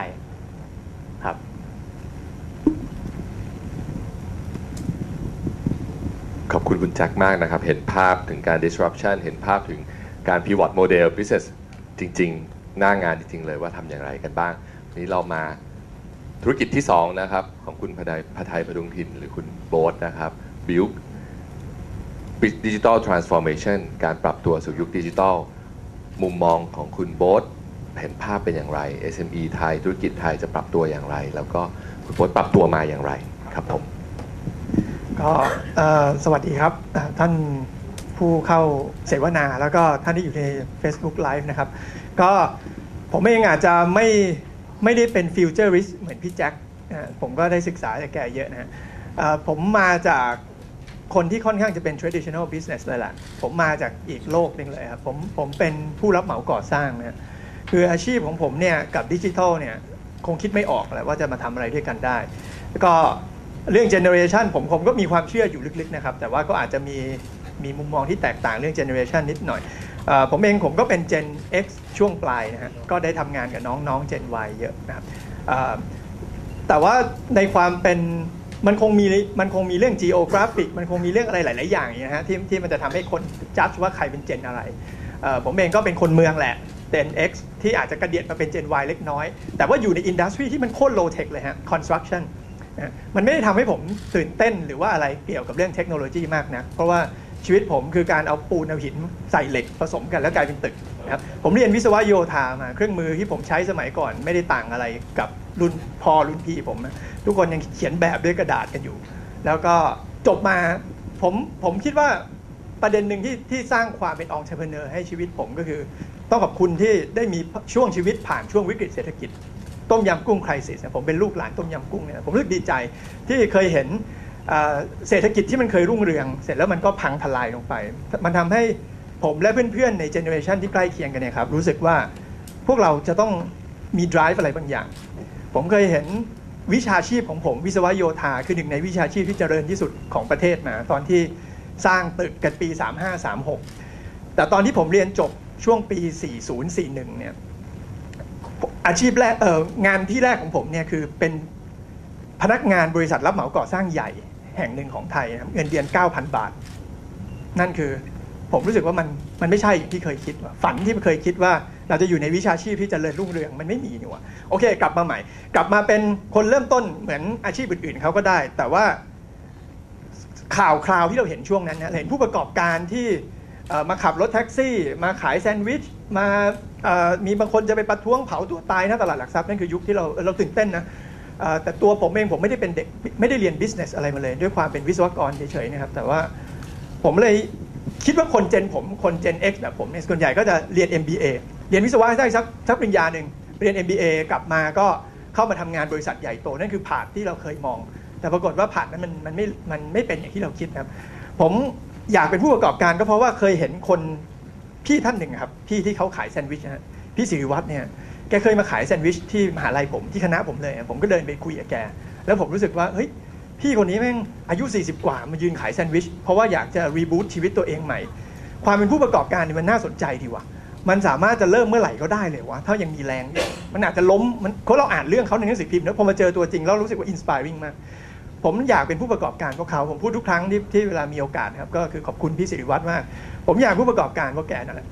แต่การผู้ประกอบการของผมเนี่ยก็คือเอาตามสูตรไว้ต้องเรียน MBA ก่อน แล้วก็กลับมาคงจะเป็นผู้ประกอบการได้ แต่ก็ชีวิตก็ไม่ได้เป็นไปตามสูตรเสมอไปครับที่บ้านพี่ๆก็ต้องบอกว่าต้องเรียนต่อปริญญาโท ผมก็เริ่มอยากจะกบฏครั้งแรกกับที่บ้านนะครับที่บ้านก็เตรียมเตรียมค่าเรียน เริ่มมีกระเดียดไปทางเจน Y เล็กน้อย เริ่มรู้สึกว่า ถ้าไม่เรียนได้บอกว่าวะก็เพื่อนๆก็เรียนกันหมดแล้ว แล้วถ้าผมแม่งเป็นอีกหนึ่งคนที่เดินตามคนอื่น แล้วผมแม่งจะต่างกับคนอื่นยังไงวะผมเริ่ม ตอนนั้นได้ไปทำงานคอร์เปอเรทแล้วก็ได้ทำงานตำแหน่งหนึ่งฮะ business development ผมว่าเป็นตำแหน่งที่มันเชิญชวนให้ใครที่สัมผัสตำแหน่งนี้อยากจะเป็น entrepreneur ซะเหลือเกิน เพราะว่าตอนที่เป็น BD เนี่ยมันใช้เงินเจ้านายทำ feasibility แล้วก็คิดว่าเฮ้ยแม่ง work ไม่ work ว่าแล้วมันจะอะไรอย่างเงี้ยแต่นั่นก็ยังเป็นยุคที่ ปฏิวัติอุตสาหกรรมยุคที่3แบบที่อาจารย์ว่านะเราก็ใช้ information technology ง่าย ๆ ผมก็ใช้ SAP เอ่อเขียนทำงานก็โดย Excel Microsoft อะไรอย่างเงี้ยฮะเครื่องมือปกติ ผมยังไม่รู้สึกว่านั่นคือดิจิทัลเท่าไหร่ในชีวิตผม ผมก็คงคงเหมือนพวกคุณทุกๆคนนะฮะเราใช้คอมพิวเตอร์ในฐานะมันเป็นเครื่องมือคอมพิวเตอร์ไรซ์ช่วยเก็บช่วยจำช่วยลดงานซ้ำๆง่ายๆออกไปให้ชีวิตเรา แต่ว่าันนั้นคือสักช่วงปี 2000 ต้นๆนะถ้าเทียบกับตอนนี้เนี่ยผมเข้าใจครับว่าดิจิทัลไม่เหมือนกับcomputerization digitalization computerization เป็นเรื่องคนละเรื่องกันนะก็หลังจากที่เป็น ป.ตรี เสร็จปั๊บผมก็คิดคิดฝันมาตลอดว่าผมอยากเป็น entrepreneur แต่อาชีพที่ผมเป็นได้เนี่ยผมไม่มีทางเข้าใจเรื่องอะไรอย่างเงี้ยผมเขียนโปรแกรมก็ไม่เป็นฮะผมตัดสินใจไม่ไปเรียน MBA แต่เอาแม่งเลยวะเปิดบริษัทเลยแล้วกัน คิดโง่ๆนะ resource ก็ไม่มี pursuit for อะไรที่อาจารย์ว่าเนี่ยจริงๆฮะคือเราก็อยากจะทำอย่างนั้นจริงแล้วก็กลับมาสู่อะไรทักษะที่เรามีก็คือเป็นผู้รับเหมาก่อสร้างนั่นคืออาชีพแรกของผมฮะผมเปิดบริษัทรับเหมาก่อสร้างตอนอายุ 23 อายุ 25เนี่ยผมเจ๊งครั้งแรก แล้วการเจ๊งครั้งนั้นเนี่ยมันเป็นบทเรียนที่แบบสอนผมเยอะมากครับคือคุณอ่านหนังสือ do and don't ในการทำธุรกิจอ่านเคส MBA อะไรก็แล้วแต่มันไม่เท่ากับเจ๊งจริงอะครับผมเสียเงินพอๆกับเพื่อนที่เรียน MBA มาแต่ว่าผมแม่งจำมากกว่าเยอะ ผมไม่ได้ปริญญานะ แต่ผมเจ๊งผมโกนหัวครั้งแรกตอนอายุ25เพราะม่งเจ๊งผมไม่มีเงินเดือนจ่ายเงินเดือนลูกน้อง ผมหมุนไปหาใคร 360 องศา ขอยืมเงินเขาหมดหมดแล้ว แล้วก็บัตรเครดิตเต็มทุกใบชีวิตมันแย่ครับแล้วก็เปรียบเทียบตัวเองกับชีวิตเพื่อนๆที่ที่เรียน MBA กลับมาเปลี่ยนสายมาทำไฟแนนซ์มาเป็นอาจารย์อยู่คณะบัญชีแถวนี้ก็มีล้อเล่นอาจารย์กิจจารย์กิจแซวเล่นก็ชีวิตชีวิตเพื่อนๆก็ดูดีฮะแต่ในขณะที่ผมเป็นผู้รับเหมาก่อสร้างทำงานแบบ แม่งไม่มีเงินหมุนไปวันๆพอมันถึงมันถึงจุดต่ำสุดแล้วครับ มันก็คงต้องคิดว่าคิดถึงพี่สิริวัตรขึ้นมาจริงๆครับผมรู้สึกว่า แกแกกลับมายืนตอนแกอายุ 40 กว่า แต่ผมเพิ่งอายุ 25เองว่ะผมจะกลัวอะไรวะเนี่ยถ้าผมอยากจะรีบูตตัวเองใหม่สักครั้งหนึ่งมันจะมันจะยากอะไรอะก็ก็เลยเริ่มทำครับ เริ่มพยายามจะเอาบทเรียนที่เรามีอยู่ คือผมรู้สึกว่าสิ่งที่เรามีคือต้นทุนในชีวิตนะ วันนั้นผมก็ยังไม่ได้แก่อะไรมากครับอายุ20 กว่า แต่ผมรู้สึกว่าผมเคยทำธุรกิจเจ๊งไปแล้วมันก็เป็นทุนแบบหนึ่งเนาะผมเรียนวิศวะโยธามามันก็เป็นทุนอย่างหนึ่งเนาะไอ้ทุนที่มีมาไปทำอะไรได้บ้างนั่นคือความความคิดของผม ผมคงจะผมอยากจะทำอะไรที่บนบนบนสิ่งที่ผมพอมีอยู่บ้างครับ ไม่เหลือละเงินเนี่ยไม่ค่อยมีหรอก แต่ว่ามีความรู้มีประสบการณ์มีการเจ็บมาจริง ผมต่อยอดบนนี้อย่างเดียว ผมต่อยอดลงไปก็คือเอา เพื่อนๆ ที่เขียนโปรแกรมได้เฮ้ยเราพอมีไอเดียว่าตอนเราเคยอยู่บริษัทเขาเคยให้เราใช้ SAP เคยให้ใช้คอมพิวเตอร์ แล้วเราเคยผู้รับเหมา ตอนเราเป็นผู้รับเหมานี่ไม่มีเลยนะไม่ต้องมาจับอะไรพวกนี้เลย แก้ปัญหาหน้างานชิโบชิเบอย่างเดียวเออของมาส่งหรือยังหยิบโทรศัพท์อย่างเดียววันๆผมหยิบแต่โทรศัพท์ไม่ได้หยิบหรอกครับไอ้คอมพิวเตอร์ไม่ได้เมาส์คิดระบบอะไรอย่างนี้ไม่มีแต่พอพอหยุดได้หยุดคิดเอาเอาเรื่องสองเรื่องมาผสมกันเราเลยเริ่มทำบริษัทซอฟต์แวร์ขึ้นมาตอนนั้นก็ทำตัวเองเป็น กลางวันเป็นผู้รับเหมาฮะกลางคืนก็ชวนเพื่อนๆมาเขียนโปรแกรม แล้วก็คิดว่าเฮ้ยนี่น่าจะเป็น business ได้มันถ้ามันช่วยผู้รับเหมา SME พวกเราได้มันน่าช่วยได้ ตอนนั้นผมไม่รู้จัก Ecosystem ไม่รู้จักโลกอะไรเลยครับ แล้วก็ปิดคอนโดเขียนโปรแกรมกันอยู่สักปีเสร็จๆพอโปรแกรมเสร็จเราก็กลับไปเล่ขายออกไปขายธุรกิจแบบที่ผมรู้สึกก็คือ ผมจะเป็นแบบครูพักรักจำเนื่องจากไม่ได้เรียน MBA มา มันก็เป็นปมในชีวิตนะฮะคือเขาสอนอะไรกันว่าพยายามจะไปอ่านหนังสือเรียนดูตาม ฟังวิทยุอะไรเงี้ยอาจารย์ธัญวัฒน์อ่านหนังสืออาจารย์ต่างๆ แล้วก็ไปหัดทำผมว่ารู้สึกว่านั่นคือนั่นคือการเรียนรู้ของผม ไม่มีอาจารย์มาตรวจให้ให้ให้เกรดให้คะแนนผม ผมไม่ได้ปริญญาบัตรแต่ว่าบางอย่าง work บางอย่างไม่ work ผมเรียนเองผมจำเองเออผมก็เรียนรู้มาว่าเออมันต้องทำอย่างนี้ไว้ pricing strategy ทำนู่นทำนี่ผมฟังอาจารย์ธัญวัฒน์เป็นผู้รับเหมาเนอะกลางวันขับรถ แกพูดในรายการวิทยุอะไรกลางคืนกลับไปทำหมดเลย balanced scorecard มึงจะทำทำไมวะเนี่ยตั้งแต่เด็กแบบทำไปหมดอะแล้วมันก็ work บ้างไม่ work บ้างเพิ่งจะมารู้ตัวว่าสิ่งที่เราทำเนี่ยเขาเรียกว่า ERP ผมทำธุรกิจแรกที่ที่เป็นชิ้นเป็นอันของผมเนี่ยนะฮะหลังจะเป็นผู้รับเหมาเจ๊งเนี่ยผมมาทำซอฟต์แวร์บริหาร ให้ผู้รับเหมาก่อสร้างคนอื่น ๆเขาใช้ เพราะว่าเราเรารู้ว่า process มันควรจะเป็นยังไงอะไรคือจุดอ่อน และอะไรคือพอมันจะไปอุดจุดอ่อนได้ คิดโปรแกรมง่ายๆฮะแต่ก็ก็เริ่มขายอะไรมาตามลำดับ แล้วก็มาพบกับพี่แจ็คเนี่ยตอนนั้นสักปีอะไรพี่2007 2008อะไรเงี้ยผมเริ่มออกมาจากกะลาครับ คือแต่ก่อนผมอยู่ในกลาอยู่ในซอฟต์แวร์ก่อสร้างไม่รู้จักใครเลย แล้วก็มาพบว่าเฮ้ยมีพี่ๆเขาเริ่มประกวดซอฟต์แวร์กันเออผมก็เริ่มออกมาจากรูผมแต่ก่อนผมพูดเลยว่าผมอยู่ในรูจริงนะออกมาพูดออกมาเสวนาเนี่ยผมก็จะนั่งหลังๆ แล้วแล้วก็เขินๆไม่กล้ายกมือถามแบบ รู้สึกว่าไม่ไม่มันไม่ใช่ area ของเราอะแล้วก็พอเจอพี่ๆเขาครับ พี่ๆเขาเริ่มทำธุรกิจซอฟต์แวร์กันมาก่อนแล้ว ยุคนั้นเนี่ยต้องพูดว่า ประเทศไทยเนี่ยเรามี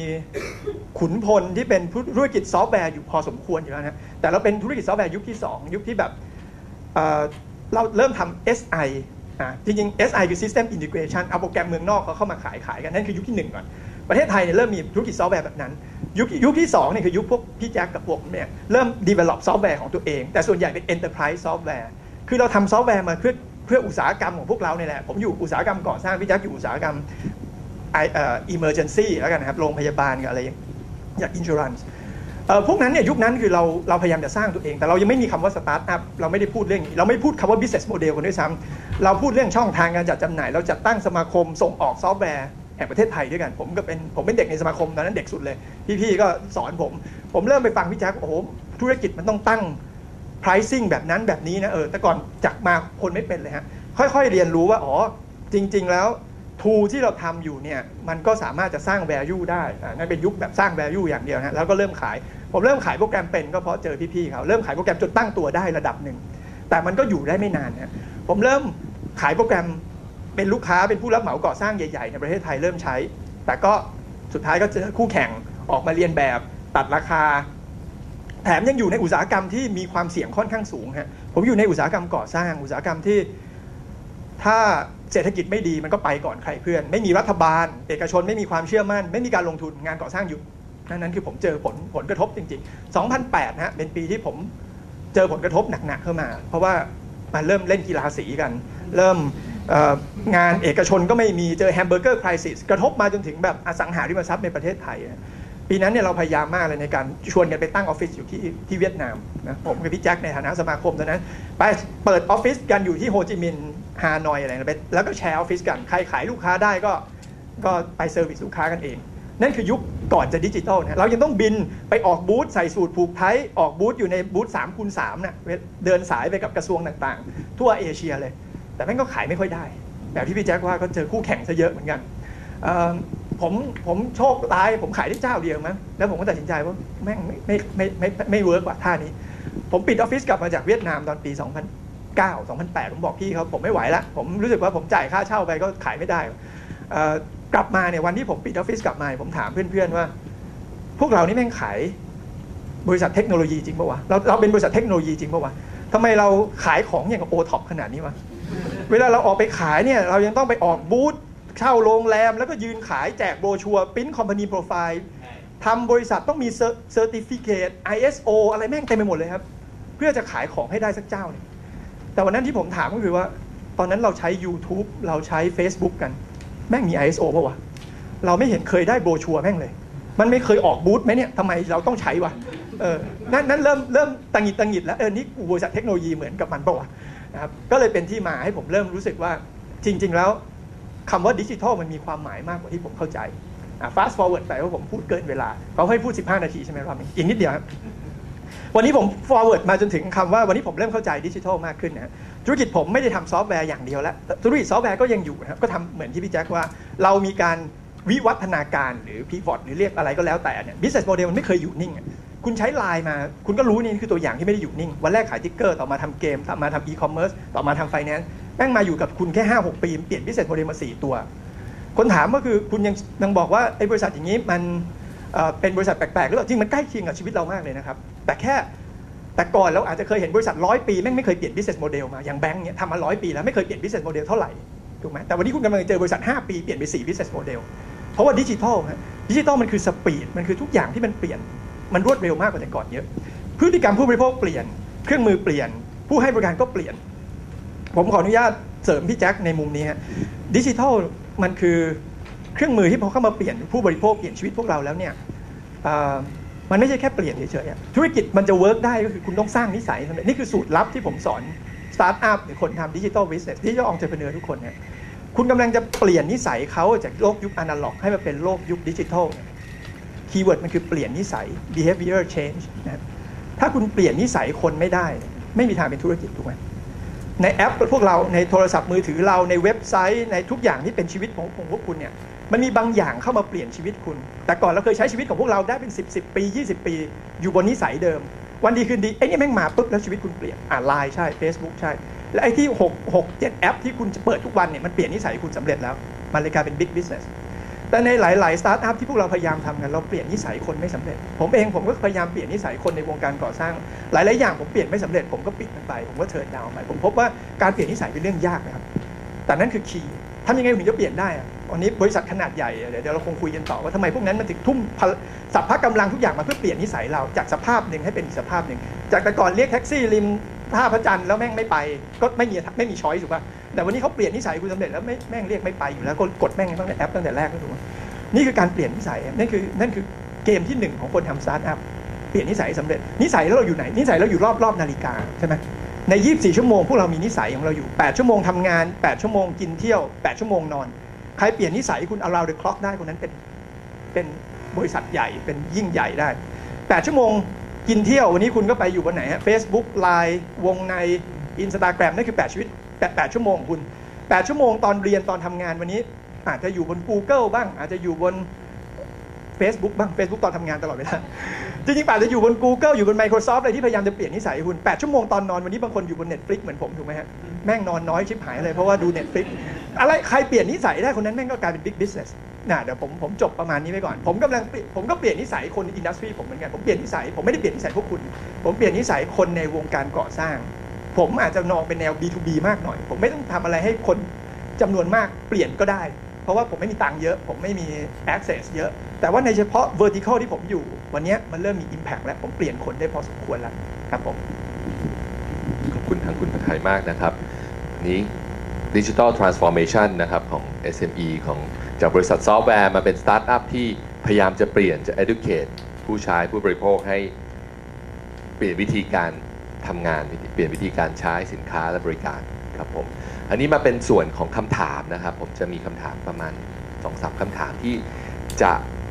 ให้แต่ละท่านเนี่ยแชร์ ผมไม่แน่ใจว่าถ้าอาจจะแชร์จากให้ผู้ประกอบการก่อนและทาง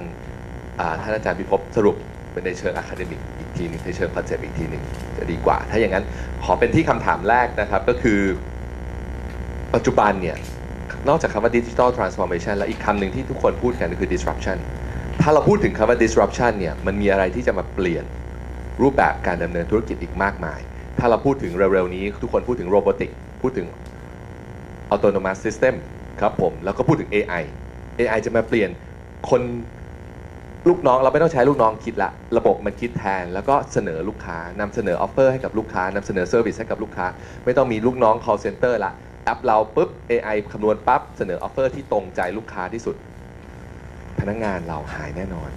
พนักงาน SME หายแน่นอน พนักงาน บริษัทใหญ่ๆในอย่างธนาคารที่เพิ่งประกาศกันออกไปก็หายแน่นอน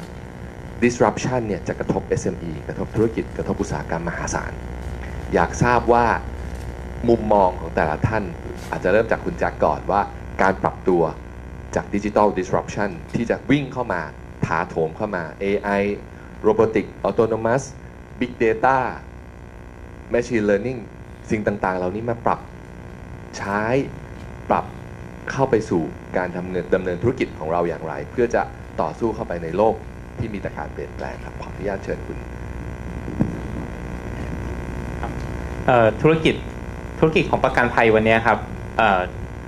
อย่าพูดถึงเรื่องเคลมอย่างเดียว คือธุรกิจประกันภัยเนี่ยของผมเนี่ยโฟกัสเรื่องของรถยนต์ เรียกว่า motor claim insurance ประกันภัยมันมีประกันภัยวินาศภัยกับประกันชีวิตถูกไหมครับ เรียกว่า life กับ non life เรื่อง non life เนี่ย มันก็แตกออกมาอีกเป็น motor กับ non motor motor คือรถยนต์ non motor ก็คือไฟ ไฟไฟก็คือประกันบ้านนะครับ เรียกว่าประกันบ้าน แล้วก็มารีนก็คือประกันสินค้า แล้วก็เบตเตอร์เลตมันก็จะมีอีก3อย่างแยกออกไป ไอธุรกิจที่ใหญ่ที่สุดเลยในธุรกิจของประกันภัยก็คือวินาศภัย เออประกันชีวิต รองลงมาก็คือมอเตอร์ ที่เหลือก็คือ non-motor ทีนี้ธุรกิจประกันภัยมอเตอร์เนี่ยมันโดน disrupt มันโดน disrupt แน่ ๆ อย่างไรเนี่ยก็มีคนพูดถึงเรื่องของ autonomous แน่ๆรู้จักใช่ไหมครับ autonomous ก็คือรถที่มันวิ่งได้เองครับไอ้รถที่มันวิ่งได้เองเนี่ยมันก็จะมา disrupt พวกเราเปล่า ก็น่าจะใช่ แล้วมันจะมาดิสรับพวกเรายังไง กับธุรกิจประกันภัยอย่างไรนั่นหมายความว่า คนก็ต้องไม่เคลม คือถ้ารถอัตโนมัติมันวิ่งกันหมดในโลกนี้ครับคุณว่ามันจะชนกันไหมไม่ชนไม่ชนแล้วเคลมดีอยู่ไงถูกไหมครับ ก็มีคำถามอย่างเงี้ยออกมา ผมบอกว่า แล้วผมก็เริ่มแบบเริ่มวิตกจริตเมื่อสองปีก่อน เรื่องเนี้ย เราก็เลยเริ่มเริ่มไปฟังไปฟังรีเสิร์ชไปหาข้อมูลแล้วก็ไปไปร่วมงานสัมมนาไอมันจะมีงานสัมมนาแบบนี้ครับอยู่ทั่วโลกมันกระจายอยู่ก็เราก็เลือกที่จะไปฟัง ไปฟังแล้วเราก็สรุปได้ว่า โลกใบนี้ครับมันกำลังจะเปลี่ยนแปลง คือธุรกิจประกันภัยกับธุรกิจรถยนต์เนี่ยมันจะกลายเป็นธุรกิจเดียวกันไปแล้ว ซึ่งธุรกิจประกันภัย ถือว่าใหญ่ที่สุดแล้วประมาณหนึ่งนะ ในโลกของการทำธุรกิจ แต่ industry ของรถยนต์เนี่ยมันใหญ่กว่ามาก industry รถยนต์มันใหญ่ที่สุดในโลกแล้วมันมีอะไรใหญ่กว่านี้แล้วเพราะเพราะรถยนต์มันเป็นสิ่งเดียวที่มันขายได้ทั่วโลก ที่มันเป็นแบบเป็นเป็นฮาร์ดแวร์ที่มันแบบสามารถจะทำได้ทั่วโลก ซึ่งตัวรถยนต์เองมันก็ถูก disrupt ด้วยตัวมันเอง เพราะว่าเดิมเนี่ยรถยนต์มันขับด้วยน้ำมันใช่ไหมครับมันก็มีเครื่องกลเครื่องจักรอยู่ในนั้นรถหนึ่งคันมันมีอุปกรณ์อยู่ ผมไม่รู้ว่ากี่หมื่นชิ้น แต่วันนี้มันจะกลายเป็นรถไฟฟ้า ซึ่งมันจะอุปกรณ์พวกนั้นมันจะหายไปหมดเลย เชียงกงเราจะตายทันทีหรือเปล่าใช่ไหมครับมันก็จะมันก็มันก็คือมันดิสสับไปหมดแล้ว แล้วมันจะกลายว่าแล้วคนที่จะซื้อรถวันนั้น คนจะซื้อรถวันนั้นจะซื้อรถหรือเปล่า ถ้า Uber ยังทำตัวแบบนี้อยู่ ถ้า Uber ถ้า Lyft ถ้า Didi คืออีกหลายเจ้าที่ที่พยายามจะทำรถให้เป็น sharing economy โดยที่พวกคุณไม่ต้องซื้อ ต่อไปพวกคุณก็ไม่จำเป็นต้องซื้อรถยนต์แล้ว คือดิสสับมันไปอีกอีกอีก อีกอนาคตหนึ่งแล้วครับ คือกลายเป็นว่าทุกคนจะไม่ซื้อรถ เพราะนั้นผู้ผลิตรถจะผลิตรถทำไมวะถูกไหมครับ ก็คือผลิตรถให้ Uber แล้ว Uber ก็ส่งรถมารับเรา แล้วคนขับรถก็ไม่ต้องมีแล้ว เพราะมันกลายเป็นอัตโนมัตินั่นหมายความว่าคุณใช้โทรศัพท์มือถือเรียกรถคันหนึ่งมาหน้าบ้าน แล้วคุณก็ขึ้นไป ไม่ต้องคุยกับใคร คุณก็นั่ง จิบไวน์เบียร์เหล้าอะไร อาหารคุณจะนอนอะไรอยู่บนรถนั้นก็ได้พอถึงปลายทางปุ๊บคุณก็ลง แล้วมันก็ตัดเงินของคุณไป แล้วมันก็ไม่ต้องรับภาระเรื่องค่าจอดรถ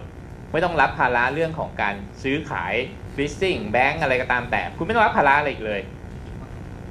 แล้วมันก็ไม่ชนด้วย แล้วประกันมันจะอยู่ตรงไหน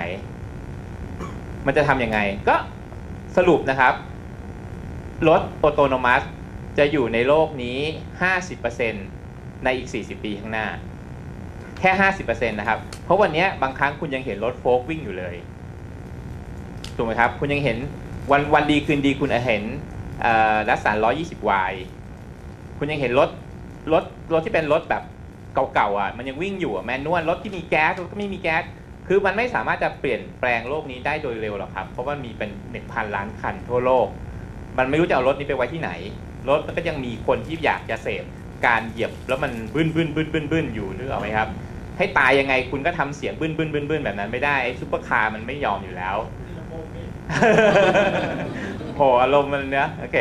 ทีนี้มันมันแต่เรื่องของความเร็วเนี่ยมันทำได้เร็วกว่าอยู่แล้วอะทีนี้พอมันเป็นอย่างนั้นเสร็จปุ๊บเนี่ยมันก็ต้องใช้เวลา พอมันใช้เวลาเสร็จปุ๊บมันก็ต้องค่อยๆ ขยับขยับไปอะครับเพราะฉะนั้นดิสล p เนี่ยมันมันอาจจะไม่ใช่แบบดิสล p แบบอย่างนี้ทันทีมันอาจจะค่อยๆดิสล p รอบหนึ่งรอบสองรอบสามรอบสี่ไปเรื่อยๆ คนที่อยู่ในธุรกิจนี้อะจะดิสล p ตัวเองอย่างไร เพื่อให้มันไปตามโจทย์ที่มันเกิดขึ้นต่อไปเท่านั้นเอง เพราะฉะนั้นเนี่ยวันนี้เคลมดีก็ต้องมองตัวเองเหมือนกันว่าเฮ้ยปลายทางมันเป็นอย่างนั้นอยู่แล้ว แต่ว่าเนื่องจากผมอายุ 50 แล้วอะผมคงไม่อยู่ถึง 90 มั้ง หรือผมอาจจะไม่อยู่ถึง 130 ปีมั้ง เพื่อให้มันเป็นรถอัตโนมัติทั้งหมดในโลกนี้ มันก็คงมีคนดูแลต่อไป เพราะฉะนั้นการทำธุรกิจของสตาร์ทอัพวันนี้ก็คือเราทำบริษัทของเราให้ ให้ disrupt อยู่ได้ แล้วก็เปลี่ยนแปลงไปตามสถานการณ์ที่มันแปลงแปลงไป อย่างที่บอกอย่างที่โบ๊ทเล่าครับ บริษัท 5 ปี disrupt ไปแล้วกี่ครั้ง วันนี้มันเป็นอย่างนั้นจริง ๆ เคลมดีทำมาแค่ 4 ปี ในช่วงที่เราเปลี่ยนแปลงตัวเองเป็นสตาร์ทอัพเนี่ยเราดิสล p ตัวเองไปแบบหลายรอบมาก pivot ไปแบบเยอะมาก ผมว่ามันก็เป็นอาการแบบนี้ครับเพื่อให้มันเพื่อให้มันอยู่อยู่ด้วยอยู่ด้วยร่วมด้วยกับ economy system ที่มันมันเปลี่ยนแปลงไปเพื่อให้มัน เติบโตและให้เราสามารถเติบโตไปได้ตลอดไป เสร็จแล้วสุดท้ายบริษัทพวกเราก็ต้อง exit นะครับจะ exit ด้วยการเข้าตลาด หรือ exit ด้วยการขายให้บริษัทใหญ่สักบริษัทหนึ่งไปเพื่อให้มันเติบโตต่ออันนั้นก็แล้วแต่ที่เราตั้งตัดสินใจ อันหนึงที่อยากเล่าให้ฟังว่าแล้วประกันภัยจะเก็บเงินยังไงกับคนที่ขึ้นรถ วันนั้นเนี่ยทุกอย่างที่มันอยู่ในตัวคุณ ทุกอย่างที่อยู่ที่บ้านคุณ ทุกอย่างที่อยู่ในรถ มันจะเป็นอินเทอร์เน็ตออฟติงหมดแล้วทุกสิ่งอย่าง มันจะรู้แม้กระทั่งว่าเมื่อเช้าเมื่อเช้าคุณเปิดตู้เย็นกี่ครั้ง แล้วในตู้เย็นคุณมีอะไร แล้วคุณกินอะไรไปแล้วอะไรหายไป แล้วนาฬิกาที่คุณ wristband ที่คุณใส่อยู่เนี่ยมันวัดที่ประจรการเต้น ข้อมูลโรงพยาบาล ข้อมูลอาการของคุณ ข้อมูลการวัดทุกอย่างจะ report ไปที่รถคันนั้น แล้วรถคันนั้นก็จะเก็บเบี้ยคุณตามชีวิตของคุณ ถ้าคุณเป็นคนดี ก็เบี้ยถูก ถ้าคุณเป็นคนไม่ดีก็เบี้ยแพง ราะนั้นมันก็มีเรื่องของอะไรอีกหลาย ๆ อย่างมากครับ ที่มันจะสามารถทำให้เป็นเป็นธุรกิจที่มันเปลี่ยนแปลงวิธีการเอ่อดำเนินธุรกิจไปอีกมหาศาลมาก ก็น่าจะประมาณนี้ครับมีมีคำถามอะไรเพิ่มครับ ก็ต่อเนื่องประเด็นนี้นะครับ ไม่มันจะแบตหมดป่ะสีแดงๆนะโอเคอยู่นะโอเคได้ยินนะก็ บางคนก็คงคิดคล้ายๆผมนะฮะว่าแล้ว construction มันจะเป็นดิจิทัลไปได้ยังไง อิฐหินปูนทรายมันจะเป็นศูนย์เป็นหนึ่งไปได้ยังไง ยังไงคนก็ต้องอยู่ในวงการนี้อยู่ในบ้าน โอเคอะบางคนได้ยินเรื่อง 3D printing โอ้ตื่นเต้นแชร์กันใหญ่เลย 3D printing จะมาปริ้นบ้านได้แล้ว แต่มันก็ต้องเป็นบ้านอยู่ดีอะคุณยังยังไงก็ต้องอยู่ในนั้นในนั้นนะครับผมผมขออนุญาตเท้าความลงไปอย่างนี้ครับว่า จริง ๆ แล้ววงการผมมันก็ยังเป็นหนึ่งในวงการที่ใช้ดิจิทัลน้อยที่สุด เมื่อเทียบกับวงการอื่นๆ เทียบกับ media finance insurance retail คนอื่นๆเนี่ยดิจิทัลไปหมดแล้วนะฮะวงการผมเนี่ยถ้าถ้าดูใน research ของ m c k คินซี่เราจะอยู่ท้ายตารางเลยอยู่อยู่กับ agriculture เนี่ยแหละ construction กับ agriculture นี่อยู่ใกล้ๆกันเลย เราเป็นองค์การที่ใช้ดิจิทัลน้อยมาก แต่นั่นคือโอกาสที่ผมมองนะ ยิ่งอยู่ในวงการนี้นี่โคตรดีใจเลยที่ไม่ได้ไปอยู่ในวงการ finance อะไรเงี้ยผมตายหาไปไปอยู่ finance สู้เขาไม่ได้หรอก แต่อยู่ในวงการนี้เนี่ยโอเคแล้วเราก็พัฒนาต่อเนื่องปรับเปลี่ยน business model มาเรื่อยสิ่งแรกที่ผมเห็นผมเรียนแบบมาจากวงการอื่นครับวงการอื่นเนี่ยสอนผมไว้ว่าเมื่อไหร่ก็ตามที่คุณเข้าใจลูกค้าคุณได้มากกว่าเดิม ความเข้าใจลูกค้าเนี่ยสมัยก่อนทำยังไงฮะอ่าเอานักศึกษาไปทำ survey บ้างไปทำแบบสอบถามส่งไปบ้างนั่นคือการเข้าใจลูกค้าแบบเดิมๆซึ่งมันผิวเผินมากถูกไหม วันนี้เนี่ยชีวิตคุณอยู่บนแพลตฟอร์มขนาดใหญ่ อย่างเช่น Facebook Facebook บอกว่าเข้าใจชีวิตคุณมากกว่าเมียคุณซะอีก เพราะว่าบอกเมียว่าแต่งงานแต่ความสัมพันธ์บน Facebook เป็น complicated ได้ไหมเออไปชอบคนนู้นเป็นไลค์อันนี้ แล้วก็เช็คอินอยู่ที่นู่นที่นี่ นี่คือสิ่งที่เข้าใจคุณได้มากกว่าเดิมแพลตฟอร์มทำหน้าที่แล้วมันเป็นดิจิทัลดิจิทัลแปลว่ามันเก็บข้อมูลเป็นศูนย์เป็นหนึ่งแล้วก็ใหญ่ได้ไม่จำกัดสามารถประมวลผลได้เร็วกว่าเดิม นี่คือพื้นฐานก่อนนะฮะ คุณจะเข้าสู่ยุคดิจิทัลได้เนี่ยคือ กระบวนการหลายๆกระบวนการมันสามารถจะเปลี่ยนจากอนาล็อก ความเข้าใจแบบเดิมๆ เก็บข้อมูลแบบเดิมเป็นอนาล็อกในวันนี้เปลี่ยนเป็นดิจิทัลพี่แจ๊คก็คงเหมือนกันพี่แจ๊คก็คงจะเก็บข้อมูลเรื่องการเคลมอะไรจุดโลเคชันต่างๆทุกอย่างเป็นดิจิทัลหมดแล้วผมเองทำคล้ายๆกันครับ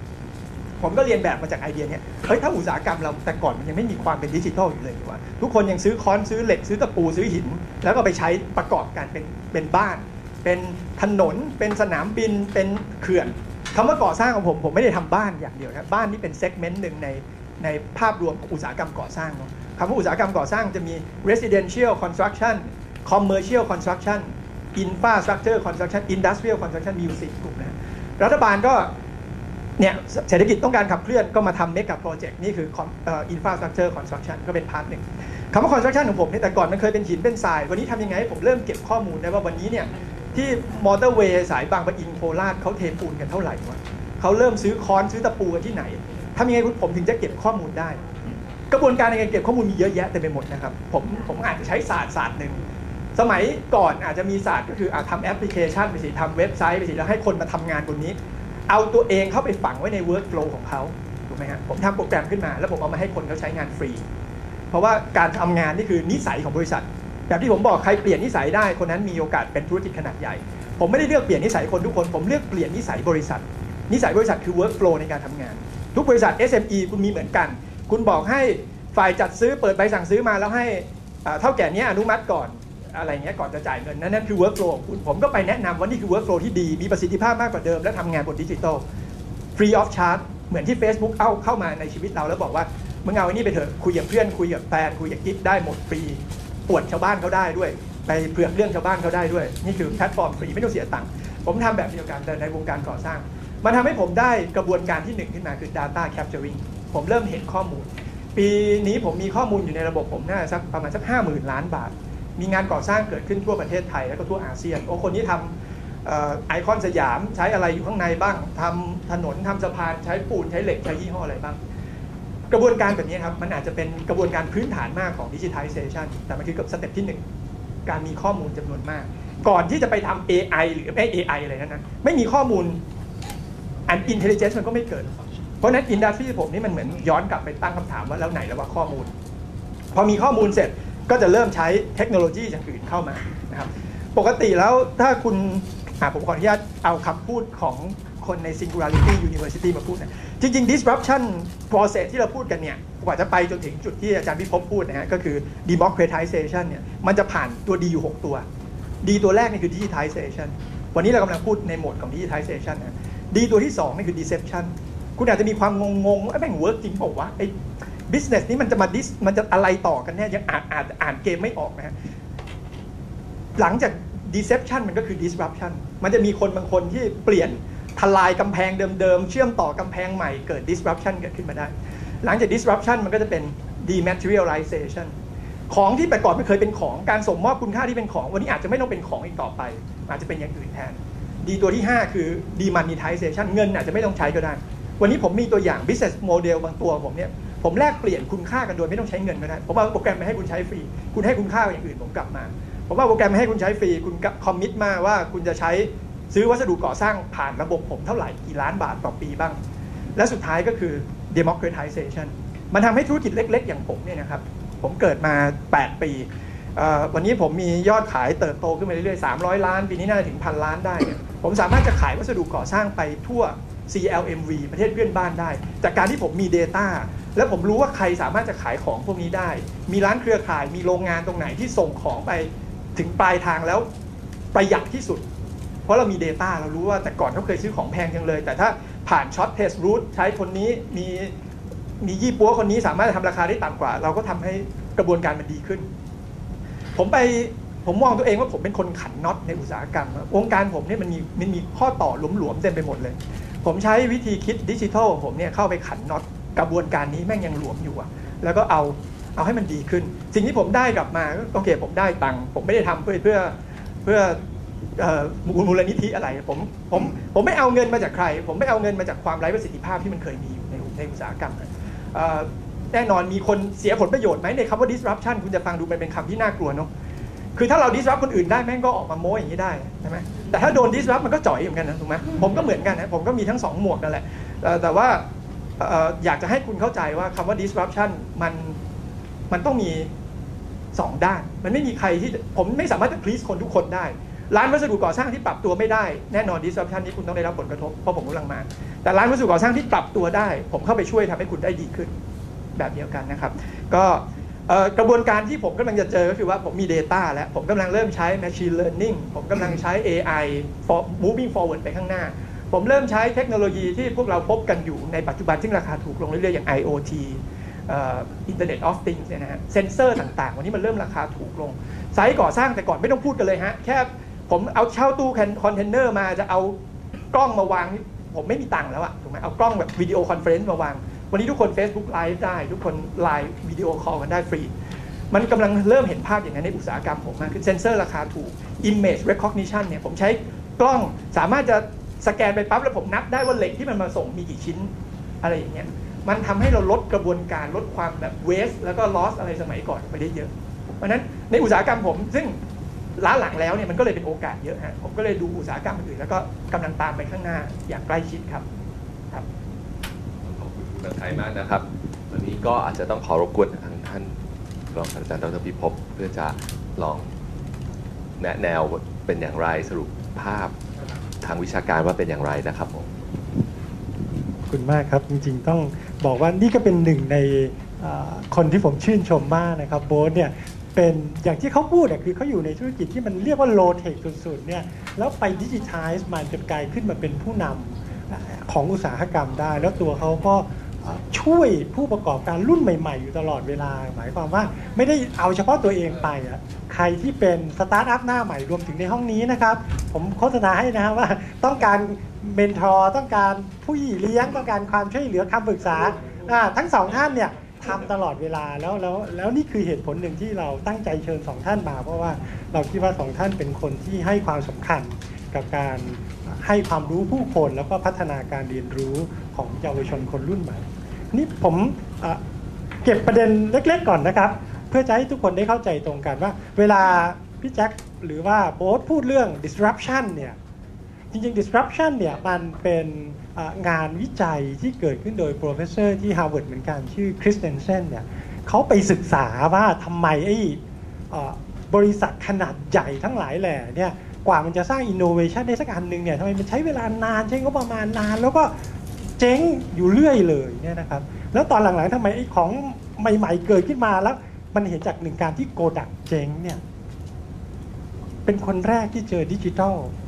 แคม e ราดิจิทัลเทคโนโลยี แต่มันจะไป disrupt ฟิล์มของเขาอะเขาก็ฝังไม่เอาไม่ให้มันเกิด ฟิล์มจะได้อยู่รอด มันฝังสำเร็จที่ไหนอะประเด็นของ disruption มันจริงๆ disrupt เนี่ยในความหมายมันค่อนข้างจะเป็น negative นะ in general นะ disruption เนี่ยเป็น negative แแต่ว่าในยุคหลังๆเนี่ยมันกลายเป็นคำเซ็กซี่ มันเหมือนมันไปขัดแล้วทำให้คนอื่นเขาสะดุดหัวขมำอะแปลว่าอย่างนั้นนะเพราะฉะนั้นการ disrupt เนี่ยมันหมายความว่า ส่วนใหญ่เนี่ยถ้าเราอยู่ในธุรกิจใด ๆ ก็ตามนะครับ สิ่งหนึ่งที่เราจะขอให้ดูคือว่าดูว่ามันจะมีอะไรที่จะมาทดแทนเรา และการทดแทนเราส่วนใหญ่เทคโนโลยีที่จะมาทดแทนเรา ตอนมันเกิดเนี่ยมันเหมือนเกิดจากอันที่มันไม่ค่อยเกี่ยวกับเราเท่าไหร่ แล้วคุณภาพก็ห่วยห่วยๆแต่มันใช้เวลาแป๊บเดียวที่จะเติบโตขึ้นมา แล้วสกัดกั้นเราจนกระทั่งเราหน้าขมำได้ ราวนี้ปัญหาที่เกิดขึ้นกับธุรกิจใหญ่ทั่วโลกคือ ในโลกนี้เราจะพูดถึงเทคโนโลยี ถ้าแบ่งประเภท 2 ก้อนใหญ่ ๆ อันที่หนึ่งเรียก disruptive เทคโนโลยีคือไอตัวที่เกิดใหม่ เติบโตพัฒนารวดเร็วแล้วไปสกัดกั้นทำธุรกิจเดิมหัวขมันกับอีกเทคโนโลยีหนึ่งเขาเรียก dominant technology หมายถึงเป็นเทคโนโลยีที่ต่อยอดของเดิมไปเรื่อยๆ แล้วธุรกิจใหญ่มีแนวโน้มเป็นอย่างนี้ เช่น ถ้าคุณทำกล้องดิจิตอลอยู่นะ สิ่งที่คุณทำคือกล้องต้องเล็กแล้วก็ละเอียด สิ่งที่คุณทำคือปีนี้เล็กลงไปอีกเท่าไหร่ ละเอียดลงไปอีกเท่าไหร่ เล็กลงไปอีกเท่าไหร่ คุณไปอย่างเงี้ยตลอดเวลา แล้วคุณก็จะลืมว่าบางที มันก็บียอนความต้องการของคน เล็กขนาดนี้ก็ก็เกินไปแล้วล่ะ ละเอียดขนาดนี้ก็ no meaning แล้วล่ะ เขาก็อยากได้ตัวอื่นที่มันถูกกว่าสะดวกกว่าและ ใช้งานตอบโจทย์ได้ดีเท่ากัน เพราะฉะนั้นเนี่ยหลายครั้งที่เราเจอคืออะไรก็ตามที่ไปขัดกับวิธีคิดดั้งเดิมของเดิมที่เราทำเนี่ยเรามีแนวโน้มรีเจ็คมัน ในวิธีคิดสมัยใหม่คือ อย่าเพิ่งรีเจ็คมัน เลี้ยงมันไว้ แล้วถ้ามันดีเอามันไว้ด้วย เอาเป็นพวก ซื้อเลย ลงทุนเลยใช่ไหมนี่คือสิ่งที่ธุรกิจในยุคดิจิทัลต้องทำแล้วยิ่งคุณเป็นธุรกิจใหญ่มากเท่าไหร่ คุณทำแบบตัวเล็กไม่มีทางทำได้ เพราะ culture คุณไม่ได้ คนคุณไม่ได้ policy คุณไม่ได้ แล้วคุณอย่าไปฆ่าเขาให้เสียเวลา เลี้ยงเขา ประคองเขาเป็นเพื่อนกับเขาทำธุรกิจกับเขาแล้วธุรกิจคุณจะโตไปด้วยกัน นี่คือที่เราบอกไงว่า competition กับ cooperation มันต้องไปด้วยกันนั่นคืออันที่หนึ่งอันที่สองที่ผมอยากจะพูดถึงก็คือว่า บ๊ทพูดถึงเรื่องเปลี่ยนนิสัยว่ามันเป็นเรื่องยากนี่เป็นเรื่องจริง ยิ่งถ้าเป็นองค์กรนะ ยิ่งเก่าแก่เท่าไหร่ ยิ่งเปลี่ยนยากเท่านั้น ยิ่ง successful เท่าไหร่ ยิ่งเปลี่ยนยากเท่านั้น องค์กรที่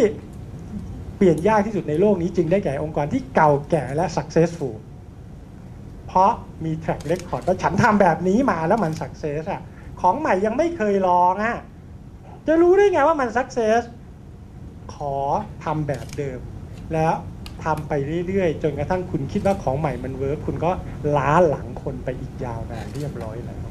งั้นแต่การเปลี่ยนนิสัยที่บอกว่ายากนั่นคือองค์กรนะคนก็ยากเช่นกัน จะเปลี่ยนนิสัยคนเนี่ยนะไม่ง่าย จริงๆแล้วสิ่งที่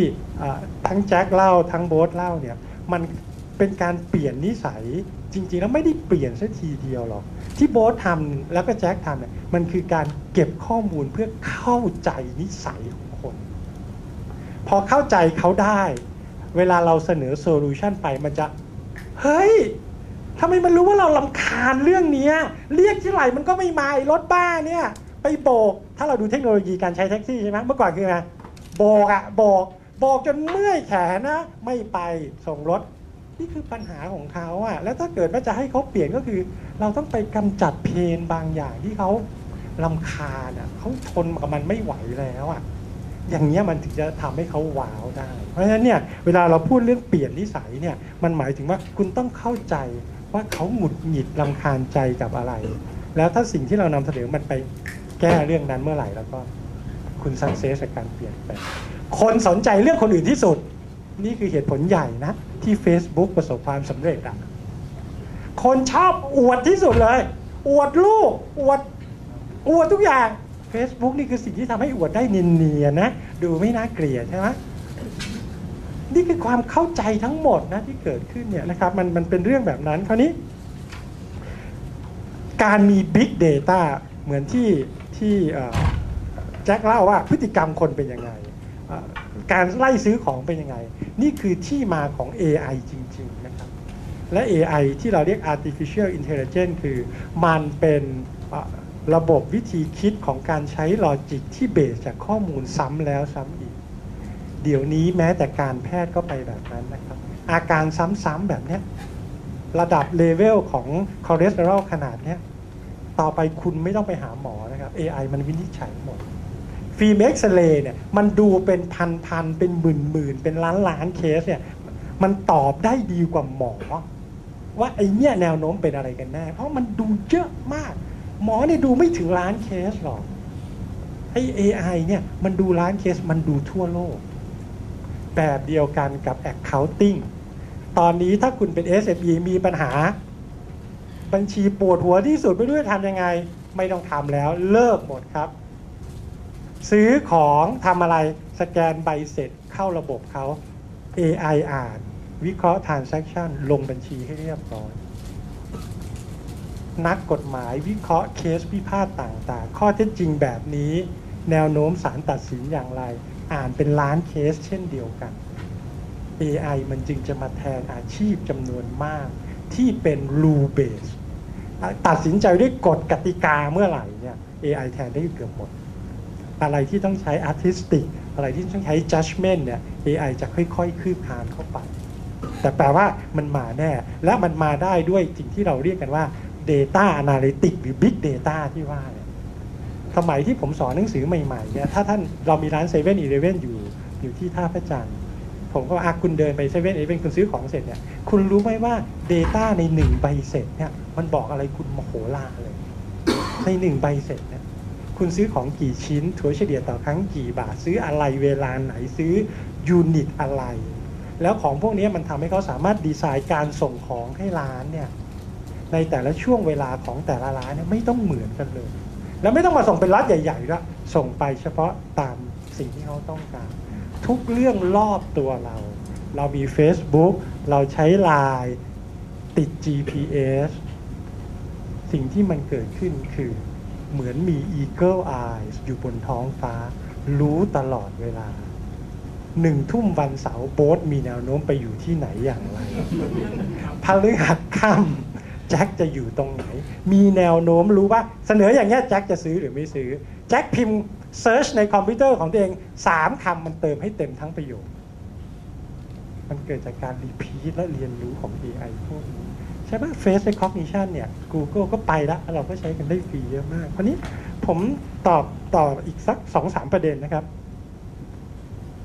ภายใต้เทคโนโลยีที่ไปอย่างนี้ที่ผมบอกดิจิตอล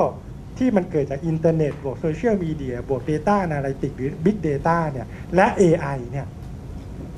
มันทำให้มันเกิดสิ่งที่เรียกว่าเป็น Digitized Production ของทุกอย่างเนี่ยมันสามารถที่จะลงลึกเป็นลายอินดิวิ u a l ได้แล้ว แล้วความต้องการคนก็ไปเช่นนั้น ธุรกิจก็อยากไปเช่นนั้น เมืองก็จะไปเช่นนั้น การใช้พลังงานในจุดต่างๆ ของเมืองการซ่อมแซมต่างๆ ของเมืองจะไปเช่นนั้น ประเทศก็จะไปเช่นนั้น โลกก็จะไปอย่างนั้นคำถามคือ คนที่นั่งกลุ่ม policy ในการพัฒนาประเทศและพัฒนาโลก เป็นดิจิทัลแล้วหรือยัง และดิจิทัลไม่เกี่ยวกับอายุด้วย ไม่เกี่ยวกับอายุคุณเข้าใจมันแค่ไหน คุณพร้อมไปกับมันแค่ไหน แล้วสิ่งที่ผมต้องการจะบอกก็คือว่า ถ้าหากว่ามันจะเป็นอย่างนี้เนี่ยกฎกติการะเบียบต่างๆ ต้องเปลี่ยนหมด สิ่งที่เราต้องลงทุนคือลงทุนกับเรื่องของ digitalization of business ถ้าจะทำให้ธุรกิจไปได้ มันมีผลการศึกษาของ MIT ร่วมกับบริษัท Capgemini อยู่หน่อยหนึ่งนะครับ เมื่อสัก 2-3 ปีที่ผ่านมาเนี่ยเขาศึกษาโดยศึกษาสิ่งที่เรียกว่า Digital Intensity ว่าคุณมีความเป็นดิจิทัลมากแค่ไหนในบริษัท ก็แบ่งบริษัทเป็นสัก 4 กลุ่ม แล้วก็พบว่ากลุ่มที่มันสี่กลุ่มนี้เขาดู 2 แกนนะครับ แกนทีหนึ่1 คือคุณลงทุนกับพวก Facility ที่เป็นดิจิทัลไหมอันที่ 2 คือคุณมีระบบการจัดการที่ไปกับดิจิทัลด้วยหรือเปล่า ไม่ใช่เปลี่ยนแต่ฮาร์ดแวร์แต่ซอฟต์แวร์ไม่เปลี่ยนวิธีทำงานเหมือนเดิมอย่างนี้ไม่ได้ คนที่ดีทั้งสองอย่างเนี่ยเขาบอกว่านี่ผมดูให้ดูตัวเลขนะครับหนึ่งยอดขายถัวเฉลี่ยเนี่ยสูงกว่าธุรกิจที่ไม่เป็น digital leader เนี่ยเก้าเปอร์เซ็นต์แต่กำไรเนี่ยสูงกว่าถัวเฉลี่ยถึง 26เปอร์เซ็นต์เพราะดิจิทัลเนี่ยไม่ได้เพียงทำให้ยอดขายเพิ่มนะ มันกดต้นทุนคุณหายไปจำนวนมาก ที่โบ๊ทใช้คำว่าขันน็อตลดประสิทธิลดความไร้ประสิทธิภาพเนี่ย นั่นหมายถึงต้นทุนทั้งสิ้นอะต้นทุนทั้งสิ้น ที่สำคัญคือ value ของกิจการจะสูงกว่ากิจการทั่วไปอย่างน้อย 12%ตัวเลขที่เราพูดนี่ก็เป็นตัวเลขถัวเฉลี่ยฉะนั้นมันจะมีคนที่เกินไปเนี่ยมโหฬารเยอะมาก สิ่งที่ผมจะฝากเป็นประเด็นสุดท้ายคือ เราเจอผู้ประกอบการที่เป็นสตาร์ทอัพชั้นนำของเรานั่งอยู่ตรงเนี้ยผมจะลองเช็คกับสองท่านเนี่ยว่าท่านก็เป็นอย่างนี้ไหมแล้ว จะได้ฝากไปถึงน้องๆ คนที่อยากจะลุกขึ้นมาเป็น digital entrepreneur ด้วยเนี่ยว่าเขาควรมีคุณลักษณะอะไรบ้าง ผม list มาสักประมาณ 4-5 คุณลักษณะ อันที่หนึ่งซึ่งผมเห็นชัดว่าสองท่านนี้มี คือความเป็น storyteller คุณเป็น entrepreneur นะ คุณจะต้องใช้ทรัพยากรจากคนอื่นเยอะมากเลย เงินก็ใช้ของคนอื่น ใช่ไหมโอกาสก็ต้องไปเคาะเรียกผู้คนมาเนี่ยคุณต้องขายไอเดียให้เป็น วิธีขายไอเดียที่ดีที่สุดคือไม่ต้องมานั่ง list ข้อดีมีอย่างนี้ข้อเสียมีอย่างนี้ คุณเล่าเรื่องให้คนเข้าใจ เล่าปัญหาของคนที่เจอระหว่างเคลม แล้วบอกว่าพอเจอ solution นี้ชีวิตเขาเปลี่ยนยังไง เล่าปัญหาของธุรกิจก่อสร้าง ที่เล่าให้ฟังเนี่ยแล้วพอเกิด solution ในชีวิตมันเปลี่ยนยังไง ความสามารถในการเล่าเรื่อง ซึ่งเป็นหนึ่งในเรื่องความสามารถของการสื่อสารนี่คือหัวใจสำคัญ คุณจะไปคุยกับ VC คุณเล่าเรื่องที่มันจะ successful fail ไม่ได้คุณไม่มีใครลงทุนกับคุณ คุณจะขายไอเดียให้คนขายไอเดียให้ลูกค้า ดีที่สุด อย่าไปมัวบอกโปรแอนคอนเล่าเป็นเรื่องเพราะอะไรรู้ไหมครับ คนจำเรื่องได้ ถ้าเราพูดข้อดี5ข้อก็เสีย5ข้อออกจากห้องนี้ลืมแล้วเหลือแค่สองข้อ ถ้าเล่าเป็นเรื่องเนี่ยมันจำได้คำว่าเรื่องแปลว่าอะไร มีตัวละคร มีพล็อตเรื่อง แล้วก็มีเอาท์คัมของเรื่องที่เป็นใครแบบ อยากเป็นนักธุรกิจผู้ประกอบการที่ประสบความสำเร็จนะ ต้องมีเบอร์หนึ่งเนี่ยความสามารถในการเล่าเรื่อง เบอร์สอง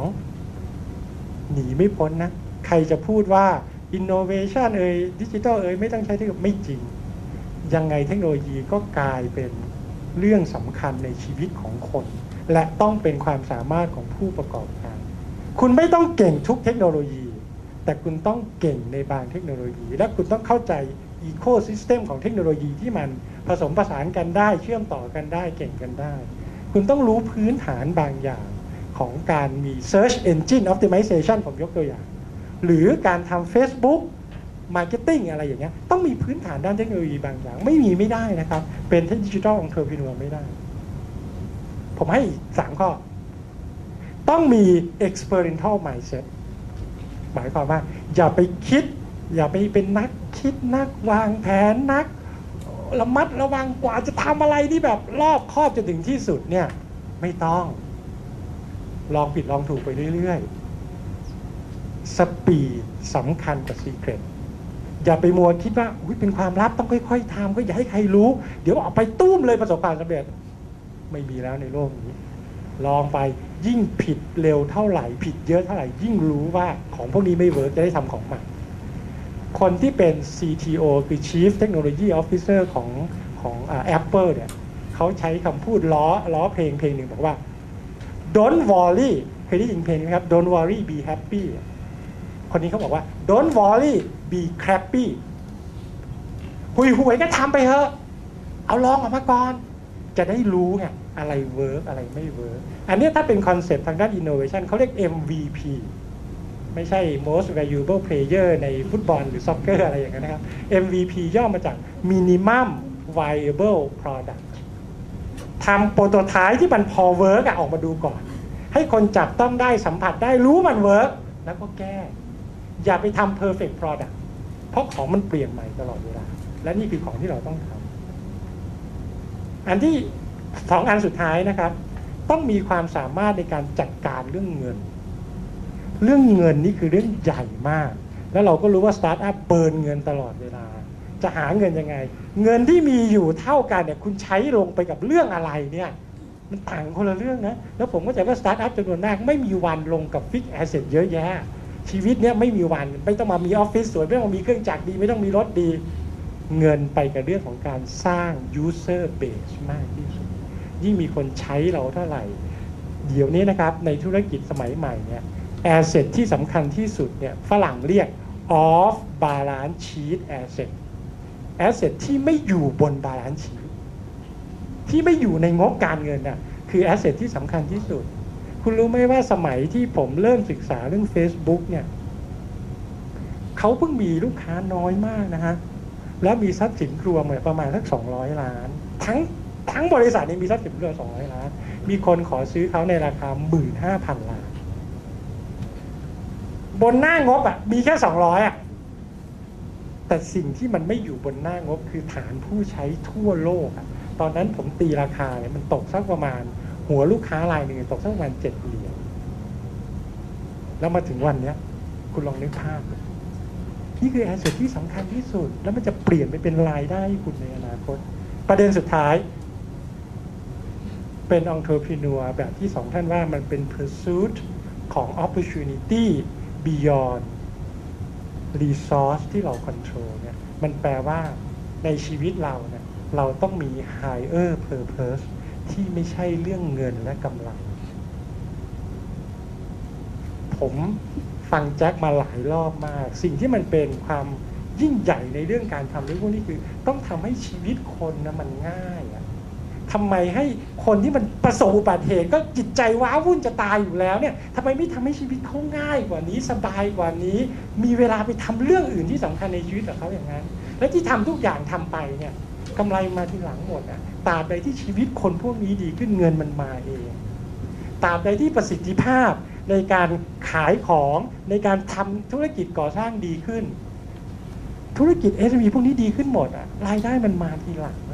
แต่ถ้าคุณไม่ไปสร้างอะไรที่มันใหญ่สำคัญเนี่ยคุณตื่นมาในชีวิตนี้นะ คุณจะเหนื่อยทุกวัน วันนี้ต้องไปทำงานอีกแล้ว นอนก่ายหน้าผากขออยู่บนเตียง แต่ถ้าวันนี้ออกไปจะมีชีวิตคนอีกกี่คนที่ดีขึ้นเพราะงานที่เราทำอันเนี้ยคือสิ่งที่ต้องมีในตัวของเธอคืออันเนี้ยคือสิ่งที่ทำให้เขาไม่ท้ออันนี้คือสิ่งที่ทำให้เขาไปขวนขวายหาเงินหาโอกาสหา คอนเน็ชันมาเพราะเขาเชื่อว่าไอ้สิ่งที่เขาทำเนี่ยมันดีกับชีวิตของคนและนี่เป็นสิ่งหนึ่งที่ที่ธรรมศาสตร์ Business School เราสอน ทุกสิ่งที่ทำ better life better society ทำแล้วชีวิตดีขึ้นสังคมดีขึ้น never for the money seriously ที่คณะพาณิชย์ที่ขึ้นชื่อว่าเป็นคณะร่ำรวย ส่งคนเราไปทำงานสร้าง ไม่เคยสอนเรื่อง profit optimization ไม่เคยเลย สอนเรื่องนวัตกรรมก็ต่อเมื่อว่า นวัตกรรมของคุณมีประโยชน์ ก็ต่อเมื่อมันทำให้ชีวิตคนดีขึ้น สังคมดีขึ้น แล้วถ้ามันเป็นอย่างนั้นคุณเมคมันนี่จากมันชีวิตคุณก็มีความสุข แต่ถ้าคุณไปทำอะไรที่มันเป็นอันตรายต่อผู้คนได้เงินมาจะนอนหลับได้ยังไง ยกเว้นคุณเป็นคนหลับง่ายนั่นก็อีกเรื่องหนึงนะมันก็จะไม่ค่อยกระทบกับคุณเท่าไหร่ผมก็จะสอนเด็กแค่นี้นะครับว่าสิ่งที่คุณจะทำเมื่อไหร่มี question ให้คุณคิดเลยว่าทำไปจะนอนหลับหรือเปล่า แต่ก็บอกเขาเสมอว่ารูนี้ใช้ไม่ได้ถ้าเขาเป็นคนหลับง่ายอันนี้ถ้าคุณทำไปต้องกลับมานั่งคิดนั่งกังวล ว่าสิ่งที่ทำไปมันใช่ไหมจริงไหมเนี่ยอย่าทำอย่าทำไปเดินหน้าไปอย่างนั้นนะครับ อันนี้ก็คือสิ่งที่แล้วคราวนี้ ขอฟังสองท่านหน่อยว่า เขาคิดว่าเป็นดิจิทัลองค์ r e ร n e u r เนี่ยจะ successful ได้เนี่ยคิดว่าควรมีคุณสมบัติ หรือควรมีทักษะอะไรอย่างไร เอาโบสก่อนก็โอเคฮะเอ่ออย่างที่อาจารย์ว่าครับผมผมก็มีความเชื่อเรื่อง purpose นะครับ ก็คือที่ส่วนตัวแล้วกันนะครับ จริงๆ พูด purpose ไป ถ้าเป็นสัมภาษณ์มันก็จะดูเหมือนหล่อเหมือนเป็นพูดเอา passion เอาคำแบบนี้มาพูดแล้วชีวิตมันจะดูหล่อแต่เอาจริงๆแล้วผมผ่านช่วงเวลาอย่างนั้นมาเยอะครับช่วงเวลาที่ไม่อยากตื่นมาทำงาน เพราะว่าเรากำลังทำทำสิ่งที่เราเราไม่เจออยู่ ไม่เจอตัวเองอยู่นะครับ แต่ตอนที่ผมทำบิลเนี่ยผมทำโปรแกรมฟรีให้ผู้รับเหมาก่อสร้างใช้ คุณเชื่อไหมว่าผมไม่มีรายได้อยู่ 2 ปี ไม่มีรายได้เลยนะครับแต่ทำไมผมถึงยังไม่ปิดบริษัท จริงๆเกือบปิดบริษัทไปหลายรอบนะฮะ แต่ว่าผมรู้สึกว่าเราก็มีคนบอกเราว่าไอ้โปรแกรมที่เรากำลังทำมาช่วยให้ชีวิตเขาดีขึ้น ไอ้โปรแกรมนี้ไปช่วยเอ้ยขอบคุณมากที่ทำโปรแกรมนี้สำหรับ SME เหมือนเข้าใจเขาเลยนะ ซึ่งไอ้คำพูดอย่างนี้ยฮะมันทำให้ผมรู้สึกว่าวันนั้นผมบอกทีมงานว่าเราเรากำลังทำสิ่งที่มันมีมีนิ่งอยู่ เดี๋ยวมันนี่มันตามมาทีหลัง พูดคล้ายๆอาจารย์ที่ผมพูดอย่างเงี้ยแต่ว่าวันนั้นผมก็ไม่ได้มีศัพท์อะไรมากมายรู้สึกว่ากำลังทำสิ่งที่มันมี meaningful อยู่นะครับเอ่อมันนี่มันก็ทำมาทีหลังจริงฮะธุรกิจสตาร์ทอัพเนี่ยมันเหมือนมันมีช่วงเวลาหนึ่งเลยฮะที่เราเหมือนกับต้องดำดินอยู่ฮะ ช่วงแรกเนี่ยถ้ามองเป็น SM เป็น SME นะฮะพี่ๆน้องๆที่ทำ SME ก็เหมือนกับก็พี่ทำธุรกิจโดยที่อาจจะเขียนแผนธุรกิจชัดเจนแล้วกู้แบงก์มีหลักทรัพย์อะไรมาแล้วพี่ลงทุนปั้งลงไป แล้วก็รอให้ผลผลลัพธ์ผลผลิตมันออกมาแล้วพี่ก็ค่อยๆทำกำไรถูกไหมฮะนั่นคือการลงทุนอาจจะมีเงินก้อนใหญ่ แต่คนทำสตาร์ทอัพอะครับเรามาทีหลังทุนก้อนใหญ่ก็ไม่ค่อยมี แต่สิ่งที่เราทำที่อาจารย์บอกว่าเนี่ยทำไมถึงต้อง burn เงินลงไปช่วงแรกๆทุกคนนะครับธุรกิจสตาร์ทอัพคุณไปดูงบการเงินผมได้เลยขาดทุนมาหลายปีมากกว่ามันกลับมาบวกเป็นกำไรเนี่ย สาเหตุนี้มันเพราะอะไรฮะเพราะเรากำลังสร้างโรงงานของเราอยู่แล้วกัน แต่โรงงานเราไม่มีเหล็กไม่มีปูนโรงงานเราเป็นศูนย์เป็นหนึ่งโปรแกรมนี้นวัตกรรมนี้ที่เราค่อยๆ สร้างไป ค่อยๆ ปรับเปลี่ยนพฤติกรรมมามันคือโรงงานฮะผมใช้เวลาหลายปีมากกว่าจะเปลี่ยนนิสัยของคนใน industry มาถึงจุดจุดหนึ่งที่ ถึงเวลาและไอ้เครื่องจักรในโรงงานดิจิตอลของผมเนี่ยกำลังเริ่มทำแล้วฮะมันเพิ่งมาทำตอนปีที่ 5 ปีที่ 6 7 8ได้เริ่มเห็นรายได้มันโผล่ขึ้นมาปีละ3เท่า 3 เท่า แล้วมันก็เริ่มทำกำไร นั่นคือนั่นคือโหมดของผม แต่ในช่วงแรก ๆ ที่เราเราก็ไม่รู้เหมือนกันว่าเรากำลังทำอะไรอยู่นะเราไม่ได้มั่นใจมากขนาดว่าเอาเงินมาเลยลงไปเลย ตอนแรกๆเรา experiment ตลอดเวลา business model นี้ใช่หรือเปล่าทำโปรแกรมตัวนี้มาใช่หรือเปล่า ไม่ใช่เลิก ใช่แล้วมันไปต่อยังไงได้ คือบทเรียนที่สอนผมมาก็คือว่า experiment ในยุคนี้เนี่ยยุคดิจิทัลครับมันสามารถจะ experiment ได้ถูกลงและเร็วขึ้นมากๆ ขอบคุณที่เราเกิดมาในยุคดิจิทัลถ้าผมอยากจะ experiment อะไรในยุคสมัยก่อนนะฮะผมอยากจะทำ เครือข่ายร้านวัสดุก่อสร้าง ผมคิดจินตนาการไม่ออกผมจะทำยังไง ผมอาจไปเอารถแห่ไปแห่ตามต่างจังหวัด ลงหนังสือพิมพ์อะไรก็ไม่รู้ แต่วันนี้ผมทำ Facebook Page ขึ้นมาชื่อเจจูวัสดุก่อสร้างเมื่อ 2 ปีก่อน แล้วม่งดังขึ้นมาภายในหนึ่งอาทิตย์เนี่ยมันปังขึ้นมาเลยฮะมันทำให้ผมเห็นประโยชน์ว่าเฮ้ยนี่คือดิจิตอลนี่คือพลังของดิจิตอลผมเจอคนร้านวัสดุก่อสร้างทั่วประเทศติดต่อมาหา ผมถามว่าอะไรคือไอ้เจ๊จูเนี่ยแล้วบอกผมมาทุกอย่างเลยว่าเป็นร้านวัสดุก่อสร้างมีปัญหายังไง ผมเข้าใจร้านเจ๊จูดีขึ้นกว่าเดิม ร้านวัสดุก่อสร้างนะครับร้านเจ๊จูไม่มีจริง ผมก็เลย offer เครื่องมือไปช่วยเขา ผมบอกว่า โอเค ถ้าคุณพี่คุณป้าคุณลุงบอกว่ามันมีปัญหาอย่างนี้อยู่ลูกหลานไม่อยากจะมารับช่วงธุรกิจต่อ ผมมีเครื่องมือดิจิทัลไปช่วยทำให้ร้านพี่อะเปลี่ยนเป็นดิจิทัลได้ แล้วมันช่วยทำตั้งแต่อีคอมเมิร์ซช่วยบริหารกระบวนการขาย แล้วก็มารวมกันดีร้านหลายๆร้านรวมกันเราจะกลายเป็น sourcing ร่วมกันไปนำของเข้ามาจากที่เดียวกันต้นทุนต่ำลง แล้วกระจายไปหาผู้รับเหมาในกลุ่มผมได้ มันเลยเกิดการเป็น win-win solution คือเรามองทั้งอุตสาหกรรม แต่ประเด็นก็คือดิจิทัลนี่แหละ มันคือตัวที่ทั้งทดลองก็ง่ายกว่า เรียนรู้ก็ง่ายกว่า พอมีคนใช้เยอะๆ แล้วคุณจะยิ่งเรียนรู้ได้ดีขึ้นไปอีก คุณก็จะเข้าใจมันได้มากขึ้นไปอีกแบบที่อาจารย์ว่านะครับ ก็ทั้ง definition ที่อาจารย์พิภพให้มาผมก็ขอน้อมรับไว้ทุกข้อฮะถ้าถ้าเสริมอีกนิดเดียวฮะถ้าถ้านี่เป็นรอบสุดท้ายของผมแล้วผมเมื่อกี้คุยกับเอ่ออาจารย์ไว้ว่าจริงเราพูดถึงเรื่อง ธุรกิจยุคใหม่มันเป็นเรื่องของแพลตฟอร์ม business เมื่อกี้อาจารย์พูดทุกคนคุณพี่แจ็คพูดผมพูดเนี่ยผมบอกว่าผมเป็นแพลตฟอร์มคำนี้อย่าฟังผ่านๆนะฮะตอนผมเป็นธุรกิจ SME ผมว่าผมไม่เข้าใจครับอะไรมันคือแพลตฟอร์มวะแล้วธุรกิจเราเป็นแพลตฟอร์มไหมเออธุรกิจคุณเป็นแพลตฟอร์มไหมมหาลัยเป็นแพลตฟอร์มไหมแพลตฟอร์มจริงมันคืออะไรฮะมันคือที่ที่เอามาให้คนมายืนถูกไหมฮะมันคือเวที มันคือถ้าวงการผมผมเรียกว่านั่งร้าน มันคือที่ที่ให้คนมาเหยียบช่างเขาไปได้ไกลขึ้นอะ มันจะเป็น physical แพลตฟอร์มก็ได้นะฮะแต่ก่อนมหาวิทยาลัยคือ physical แพลตฟอร์มใช่ไหมฮะหรือว่าหน่วยงานต่างๆเป็น physical แพลตฟอร์มแต่ว่าวันนี้โลกกำลังเปลี่ยนสู่ยุคดิจิทัลแพลตฟอร์มทุกคนที่ใหญ่ที่คุณพูดกันชื่อมันจะ Airbnb Facebook ทุกคนคือดิจิทัลแพลตฟอร์มทั้งหมดเขาเป็นแพลตฟอร์มที่เอามาให้คนอื่นๆ มาอยู่บนนี้ แล้วคนอื่นๆ ที่อยู่บนนี้ทุกคนที่อยู่บนนี้เนี่ยไปได้ไกลขึ้นในสิ่งที่เขาต้องการ ถ้าคุณบอกว่าคุณอยากจะเป็นธุรกิจดิจิทัลที่ปรับเปลี่ยน business model ผมเองผมเรียนรู้มาแบบนี้ ผมเป็นแพลตฟอร์มให้ธุรกิจรับเหมาก่อสร้างคนอื่นๆร้านวัสดุก่อสร้างคนอื่นมาใช้ชีวิตอยู่บนแพลตฟอร์มผม แล้วเขาต้องไปได้ไกลขึ้น ผู้รับเหมาต้องรวยขึ้น ร้านวัสดุก่อสร้างต้องรวยขึ้นสถาปนิกวิศวกรที่อยู่บนแพลตฟอร์มต้องรวยขึ้น นั่นคือรูปแบบการทำธุรกิจแบบหนึ่งครับที่ลูกหลานเราจะต้องเข้าใจ ผมว่าวันนี้คน Gen X เข้าใจคำว่าแพลตฟอร์ม business น้อยละเพราะว่าเราเราโตเรา เกิดมากับความสำเร็จของธุรกิจที่เป็น pipeline business ธุรกิจที่เอา resource ใส่เข้าไปใน pipeline แล้วได้ value added แล้วส่งให้คนถัดไป เราทำกันแค่เนี้ยเราสร้างชาติมาด้วยอย่างนี้ โลกนี้เริ่มสอนเราว่าเฮ้ยคนเป็นแพลตฟอร์ม Microsoft เข้ามาสู่ยุค Google มาเป็น Apple มาเป็น Facebook มันวันนี้นี่คือแพลตฟอร์ม วันนี้เมืองจีนธุรกิจสตาร์ทอัพใหญ่ ๆ จะอะไรอะ WeChat จะมาจากญี่ปุ่นไลน์อะไรก็แล้วแต่ พวกนี้คือทำตัวเองเป็นแพลตฟอร์ม question mark คือวันนี้ประเทศไทยยังไม่มีแพลตฟอร์มอะไรที่เป็นของตัวเองเลย แล้ววันนี้พอเราทำไม่ได้ปั๊บคนอื่นเข้ามา offer เป็นแพลตฟอร์มให้เราหมดแล้ว มันดีกว่าเร็วกว่าถูกกว่า ก็ไม่ต้องไปคิดอะไรแม่งใหม่ก็ไปเหยียบบนแพลตฟอร์มแม่งนั่นแหละแล้วก็ไปต่อไปเรื่อยๆเรากลายเป็นผู้บริโภคทางด้านเทคโนโลยีจริง ๆ นั่นคือสิ่งที่เราทุกคนจะเตือนคนรุ่นหลังๆ รุ่นผมเนี่ยก็เรียนรู้มาบนแพลตฟอร์มคนอื่น ผมยังเขียนโปรแกรมอยู่บนแพลตฟอร์มที่เป็น Microsoft เขียนโปรแกรมอยู่บนแพลตฟอร์มที่เป็น Android เป็น iOS ถูกไหม ผมไม่ต้องมองย้อนกลับไปแล้วว่าเราจะทำแพลตฟอร์มเองไหม แต่บนผม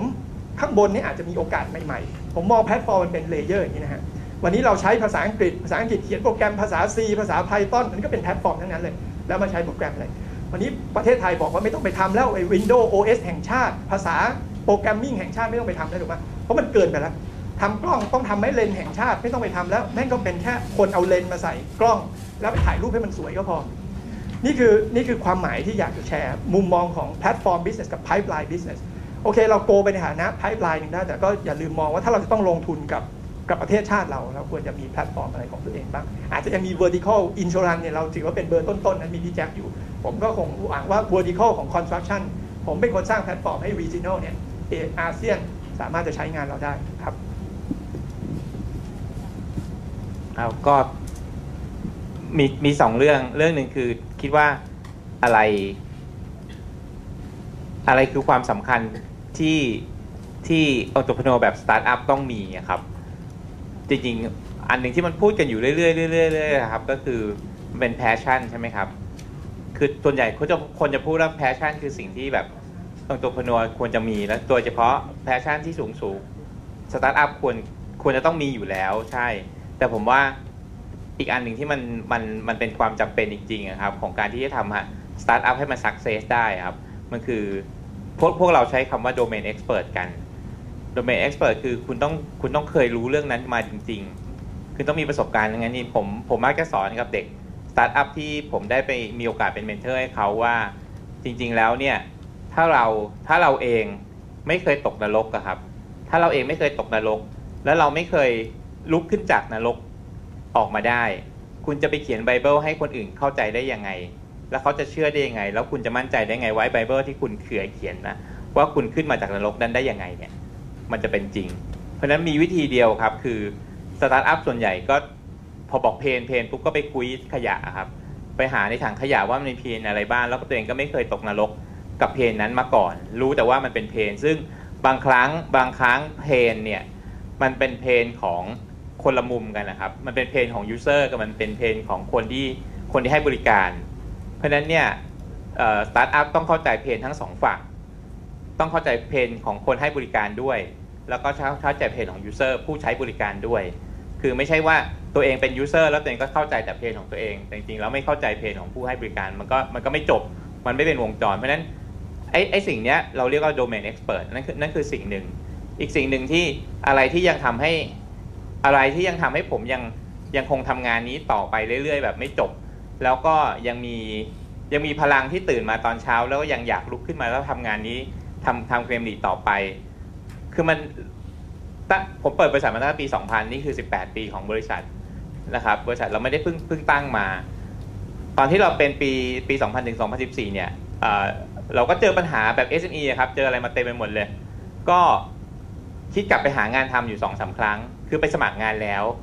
นะครับ แล้วก็ตัดสินใจว่าไม่เอาแล้วปิดบริษัทแล้วไปทำงานแล้ว ก็มี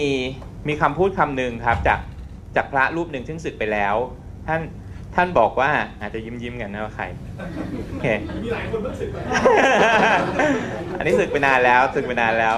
ท่านบอกว่าแจ็คลองคิดดูนะ วันเนี้ยแจ็คทำบริษัทขึ้นมา แจ็คได้เงินมาเลี้ยงตัวเองได้ แจ็คได้เงินมาเลี้ยงครอบครัวได้ แจ็คได้เงินมาเลี้ยงบุปการีได้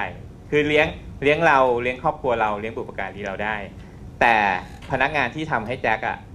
เขาสามารถไปเลี้ยงตัวเองได้ เลี้ยงครอบครัวได้และเลี้ยงบุปการีของเขาได้ เราจะตัดสินใจอย่างไร ถ้าเรายังสามารถทำให้เขาสามารถใช้ใช้ใช้รายได้เราอะไปเลี้ยงครอบครัวเขาแล้วระบุปการีเขาต่อได้ ผมก็เลยคิดว่าเฮ้ยมันผมก็เลยผมก็เลยกัดฟันทำงานออกไป อีกเรื่องหนึ่งคือ ผมตั้งบริษัทนี้มาเนี่ย ผมอยากทำเรื่อง emergency ผมไปเจอเหตุของการตาย 1.5 ล้านคนต่อปี พิการ 50 ล้านคนต่อปี เป็นเพราะว่ามันไปถึงที่เกิดเหตุช้า ผมต้องการไปถึงที่เกิดเหตุให้เร็วที่สุดเพื่อช่วยชีวิต แล้วผมพยายามเอาเด็กเนี่ย เข้าไปอยู่ในเหตุการณ์ของการ implement ระบบซอฟต์แวร์ให้กับลูกค้าทำให้เด็กเห็นภาพอะครับ ไม่ว่า คือเคลมประกันภัยมันก็เป็นแบบมันก็คือเคลมอะครับมันก็คือรถชนแค่นั้นใช่ไหมครับมันมีโอกาสตายได้ไม่ตายได้ แต่ว่าผมมี emergency ตัวนี้ผมทำให้กลุ่มโรงพยาบาลกรุงเทพ สิ่งที่เราเห็นเลยครับตอนที่เราไป implement แล้วเราไปนั่งเฝ้าคอมพิวเตอร์ที่แบบที่คนกำลังทำงานนะครับ คือเราเห็นคนที่เขาแบกขึ้นมาในรถ a m b u l a n c e แล้วเอาขึ้นห้อง ER ครับแล้วรอดชีวิตนั่นคือนั่นคือสิ่งที่มันสร้างให้กับเด็กที่เป็นโปรแกรมเมอร์ของเรา แม้กระทั่งเป็นโปรแกรมเมอร์ของเราได้รู้ว่าโปรแกรมเขา มันสามารถช่วยชีวิตคนได้หนึ่งคนแล้วหนึ่งคนนะหนึ่งคนนะ ตายก็มีครับ รอดชีวิตก็มีครับ มันก็ปนปนกันไป แล้วพอเรามาทำ police I love you เนี่ย transaction ที่เห็นนะครับ ทุกคน ทุกทุกคนทุกทุกคนที่อยู่ในโปรแกรมที่ที่สามารถมอนิเตอร์ได้ครับ จะเห็นเลยว่าตอนนี้เราช่วยใครไปช่วยใครไปช่วยใครไป ผมว่าอันหนึงเนี่ยมันเป็นเรื่องของเรื่องของสิ่งเหล่านี้ แล้วพอเราพอเราเติบโตมาแล้วเราทำตอนนี้ตอนนี้เรากำลัง change ecosystem อีกแบบหนึ่งคือ เรากำลังสร้างอาชีพให้กับคนใหม่ เป็นอาชีพใหม่ที่ออกไปทำงานใหม่ ๆ ก็คือไปทำงานตรวจสภาพกับเคลมประกันภัยรถยนต์ พนักงาน ตอนนี้ผมมีพนักงานอยู่ประมาณสักสี่ห้าพันสี่พันห้าร้อยคน ทั่วประเทศที่ไม่ได้จ่ายเงินเดือนแต่คือเขาเป็นแบบ Uber ครับเขาพร้อมเปิดแอปเขาก็ออกไปทำเคลมแล้วเขาส่งกลับเข้ามา ถ้าถ้าเปรียบเทียบก็ไม่ต่างกับ Grab Bike Uber Eats Line Man พวกนี้นะครับ แต่เด็กพวกนี้เขียนจดหมายหาเรา แล้วก็บอกว่า พี่ขอบคุณมากเลยเขาเรียนเขาเรียนอยู่ปีสองปีสามครับ เมื่อก่อนเนี้ยเขาต้องขอตังค์แม่ พอตามไปสักพักหนึ่งเนี่ยเขาสามารถดูแลภาระตัวเองเขาได้ วันนี้ค่าเทอมทุกอย่างเขาไม่ต้องขอเงินแม่แล้ว เด็กบางคนเขียนหาเราบอกว่าเออแม่เขาต้องล้างไตทุกทุกอาทิตย์ละสามครั้ง เป็นเงินเท่านี้เท่านี้เท่านี้เขาไม่พอ เขามาอบรมเรียนกับเรา เงินไม่พอ เจอปัญหานู่นนี่นั่นต้องเอาบ้านต้องเอามอเตอร์ไซค์ไปกู้ ต้องไปทำอะไรไม่รู้ แต่วันเนี้ยเขานอกจากเขาจะทำให้แม่เขาสามารถฟอกไตได้อาทิตย์ละสามครั้งแล้วเขายังมีเหรียญเหลือเก็บเขาสามารถใช้เขาสามารถทำงานโดยที่ยังสามารถเลี้ยงลูกได้ คือคือสิ่งเหล่านี้กลับมาหาเราโดยที่แบบเฮ้ยเราไม่ได้ตั้งใจอะ แต่เราไม่รู้ว่าไอ้สิ่งที่เราทำมันเป็นเอฟเฟกต์เหมือนที่พระอาจารย์คนนั้นสอนผม ก็เป็นอันหนึ่งที่ผมยังรู้สึกว่าผมตื่นมาแล้วผมยังทำงานด้วยความสุข เมื่อก่อนพนักงานบริษัทเนี่ย ผมสัมภาษณ์ทุกคน ผมจะเห็นหน้าทุกคน ผมต้องคือผมต้องไม่ผ่านไม่ผ่านสัมภาษณ์ผมไม่ได้อะแต่วันเนี้ยผมมีพนักงาน ตอนนั้นผมมีพนักงาน 17 คน เมื่อ 3 ปีที่แล้ว ตอนนี้ผมมี 160 คน ใน 160 คนเนี่ย ผมเดินผ่านใครวะ คือผมไม่ได้สัมภาษณ์แล้วผมไม่รู้จักเขาแล้วไงแล้วสิ่งที่เขาเขียนหาผมคือ เขาเห็นผมนั่ง เขาเขาเห็นพี่เขาเขียนคือเขาเห็นพี่แจ็คนั่งกินข้าว คือเรามีฟรีฟรีออฟฟิศออฟฟิศเราฟรีอาหารเช้าฟรีอาหารเย็นนะครับ อาหารกลางวันเรามีฟรีเฉพาะจันทร์อังคารพุธพฤหัสศุกร์เนี่ยเราให้ไปเขาไปหากินข้างนอก เพื่อให้เพื่อให้คนแถวนั้นเขาขายของได้ไม่เขาเดี๋ยวจะด่าเรา ถ้าเราเลี้ยงทั้งเช้ากลางวันเย็นหมดแล้วครับคือเราเรามีเรามีอาหารเช้าอาหารเย็นเพราะว่าเรามีเด็กที่ทำงานกะ 24 ชั่วโมงอะครับ พอเด็กกลางคืนปุ๊บเขาออกกะเช้า7โมงเขาก็มากินข้าวก่อนกลับบ้าน พวกที่มาเข้ากะก่อน ก่อนหนึ่งก่อนสามทุ่มอะครับเขาก็มากินข้าวสักประมาณทุ่มหนึ่งสองทุ่มอะไรเงี้ยครับก็แล้วใครอยากทานก็ทานก็ทานได้ตลอดเวลาครับเเด็กคนนึงบอกว่าเขาเขาไม่เคยคิดว่าผมจะไปนั่งกินข้าวกับเขาในในมื้อในมื้อแบบมื้อค่ำอะไรเงี้ยตอนทุ่มหนึ่งแล้วก็แล้วก็ทักทายเขาแล้วถามว่างานเป็นยังไงบ้างอะไรเงี้ยครับ คือนี่นี่คือความรู้สึกที่เราแบบ เราก็ไม่รู้ตัวเรื่องที่เราทำลงไป แต่ว่าสิ่งที่มันตอบกลับมาเนี่ย มันยังทำให้เรามีพลังในทุกวัน ผมก็จะสอนเด็กแบบนี้ครับ สอนเด็กที่ผมเป็นที่ผมเป็นเขาเรียกอะไรเป็นเมนเทอร์หรือว่าใครที่มาศึกษาผมนะครับ ผมถามทุกคนนะครับ ทุกวันกลับบ้านอาบน้ำอะครับ มีใครกลับบ้านไม่อาบน้ำครับ ทุกคนกลับบ้านก็ต้องอาบน้ำใช่ไหมอาบน้ำเพราะอะไรครับ เพราะมันสกปรกใช่ไหมครับเพราะมันสกปรกก็เลยต้องอาบน้ำแล้วก็เช้ามาก็ต้องตื่นมาก็ต้องอาบน้ำครับ มีบางคนเช้ามาไม่อาบน้ำครับคิดว่าเมื่อคืนอาบแล้ว แล้วเมื่อคืนไม่ได้ไปไหนฉันนอนเฉยใช่ไหมครับ แต่ว่าผมผมผมแค่ยกตัวอย่างว่าจริง ๆ แล้วครับ การที่เราออกมาทำงานทั้งวันนะครับ เราไม่ได้เราไม่ได้มาแค่ทำงานแล้วผจญกับฝุ่นนะครับ เราเราเรามาประจนกับสิ่งมันสิ่งที่มันทำให้แพชชั่นเราหายไปหายไป มันกัดก่อนเราไปตลอดเวลาครับ มันกัดก่อนแรงพลังงาน ความคิด ความตั้งใจ ความฝันของเราตลอดเวลาครับ มันกัดกินเราตลอดเวลาครับ ทุกเย็นเนี่ย ผมจะพยายามทำยังไงก็ได้ให้ตัวเองอะครับ ล้างไอ้สิ่งพวกนี้ออก แล้วก็สร้างแพสร้างสร้างให้ตัวเองสะอาดขึ้นมาทุกวันนะครับ พร้อมที่เช้าจะออกมา อะไรก็ได้อะไรก็ได้เลยนะครับ ที่คุณคิดว่าคุณสามารถจะชำระไอ้สิ่งที่มันเลวร้ายวันนี้ คุณไปฟังลูกค้าบ่นดาเมื่อวันเสาร์ผมโดนลูกค้า ผมว่าผมตายแน่ คือเพราะผมตายแน่ ไม่รู้เหมือนกัน นี่นี่ผ่านไปวันหนึ่งแล้วเขายังไม่ทำอะไรกับผมนะผมยังไม่รู้เลยว่าพรุ่งนี้ผมจะเจออะไร คือบางทีมันแบบมันเป็นอย่างเงี้ย แต่ถ้าเกิดคุณอยู่กับมันเนี่ย แล้วคุณไม่ล้างอะ คุณนอนไม่หลับหรอก ผมไม่ได้อยากนอนหลับนะ ผมก็กุ้มใจนะ แต่ว่ามันต้องนอนนะใช่ไหมครับ คือมันมีอะไรอีกหลาย ๆ เรื่องหลาย ๆ อย่างที่ที่มันต้องชำระล้างเพื่อรอรับพรุ่งนี้ต่อไปให้ได้ครับ โดยประมาณเนี้ยครับ เมื่อกี้ทางผู้จัดช่วยจัดบอกว่าขอเปิดฟลอร์ให้มีคำถามจากฟลอร์ด้วยนะครับ จากผู้เข้าร่วมสัมมนาวันนี้ อาจจะสัก1-2คำถามนะครับ ว่าอยากจะถามประเด็นอะไรและถามไปที่ท่านไหนบ้างจะถามทั้ง 3 ท่านก็ได้ครับผมขอเชิญท่านที่สนใจนะครับ สนใจถามคำถามถามได้เลยครับ มาถึงนี่แล้วนะครับ เอาความรู้สึกอยากจะ สอบถามอะไรอยากจะแลกเปลี่ยนอะไรเชิญได้เลยครับ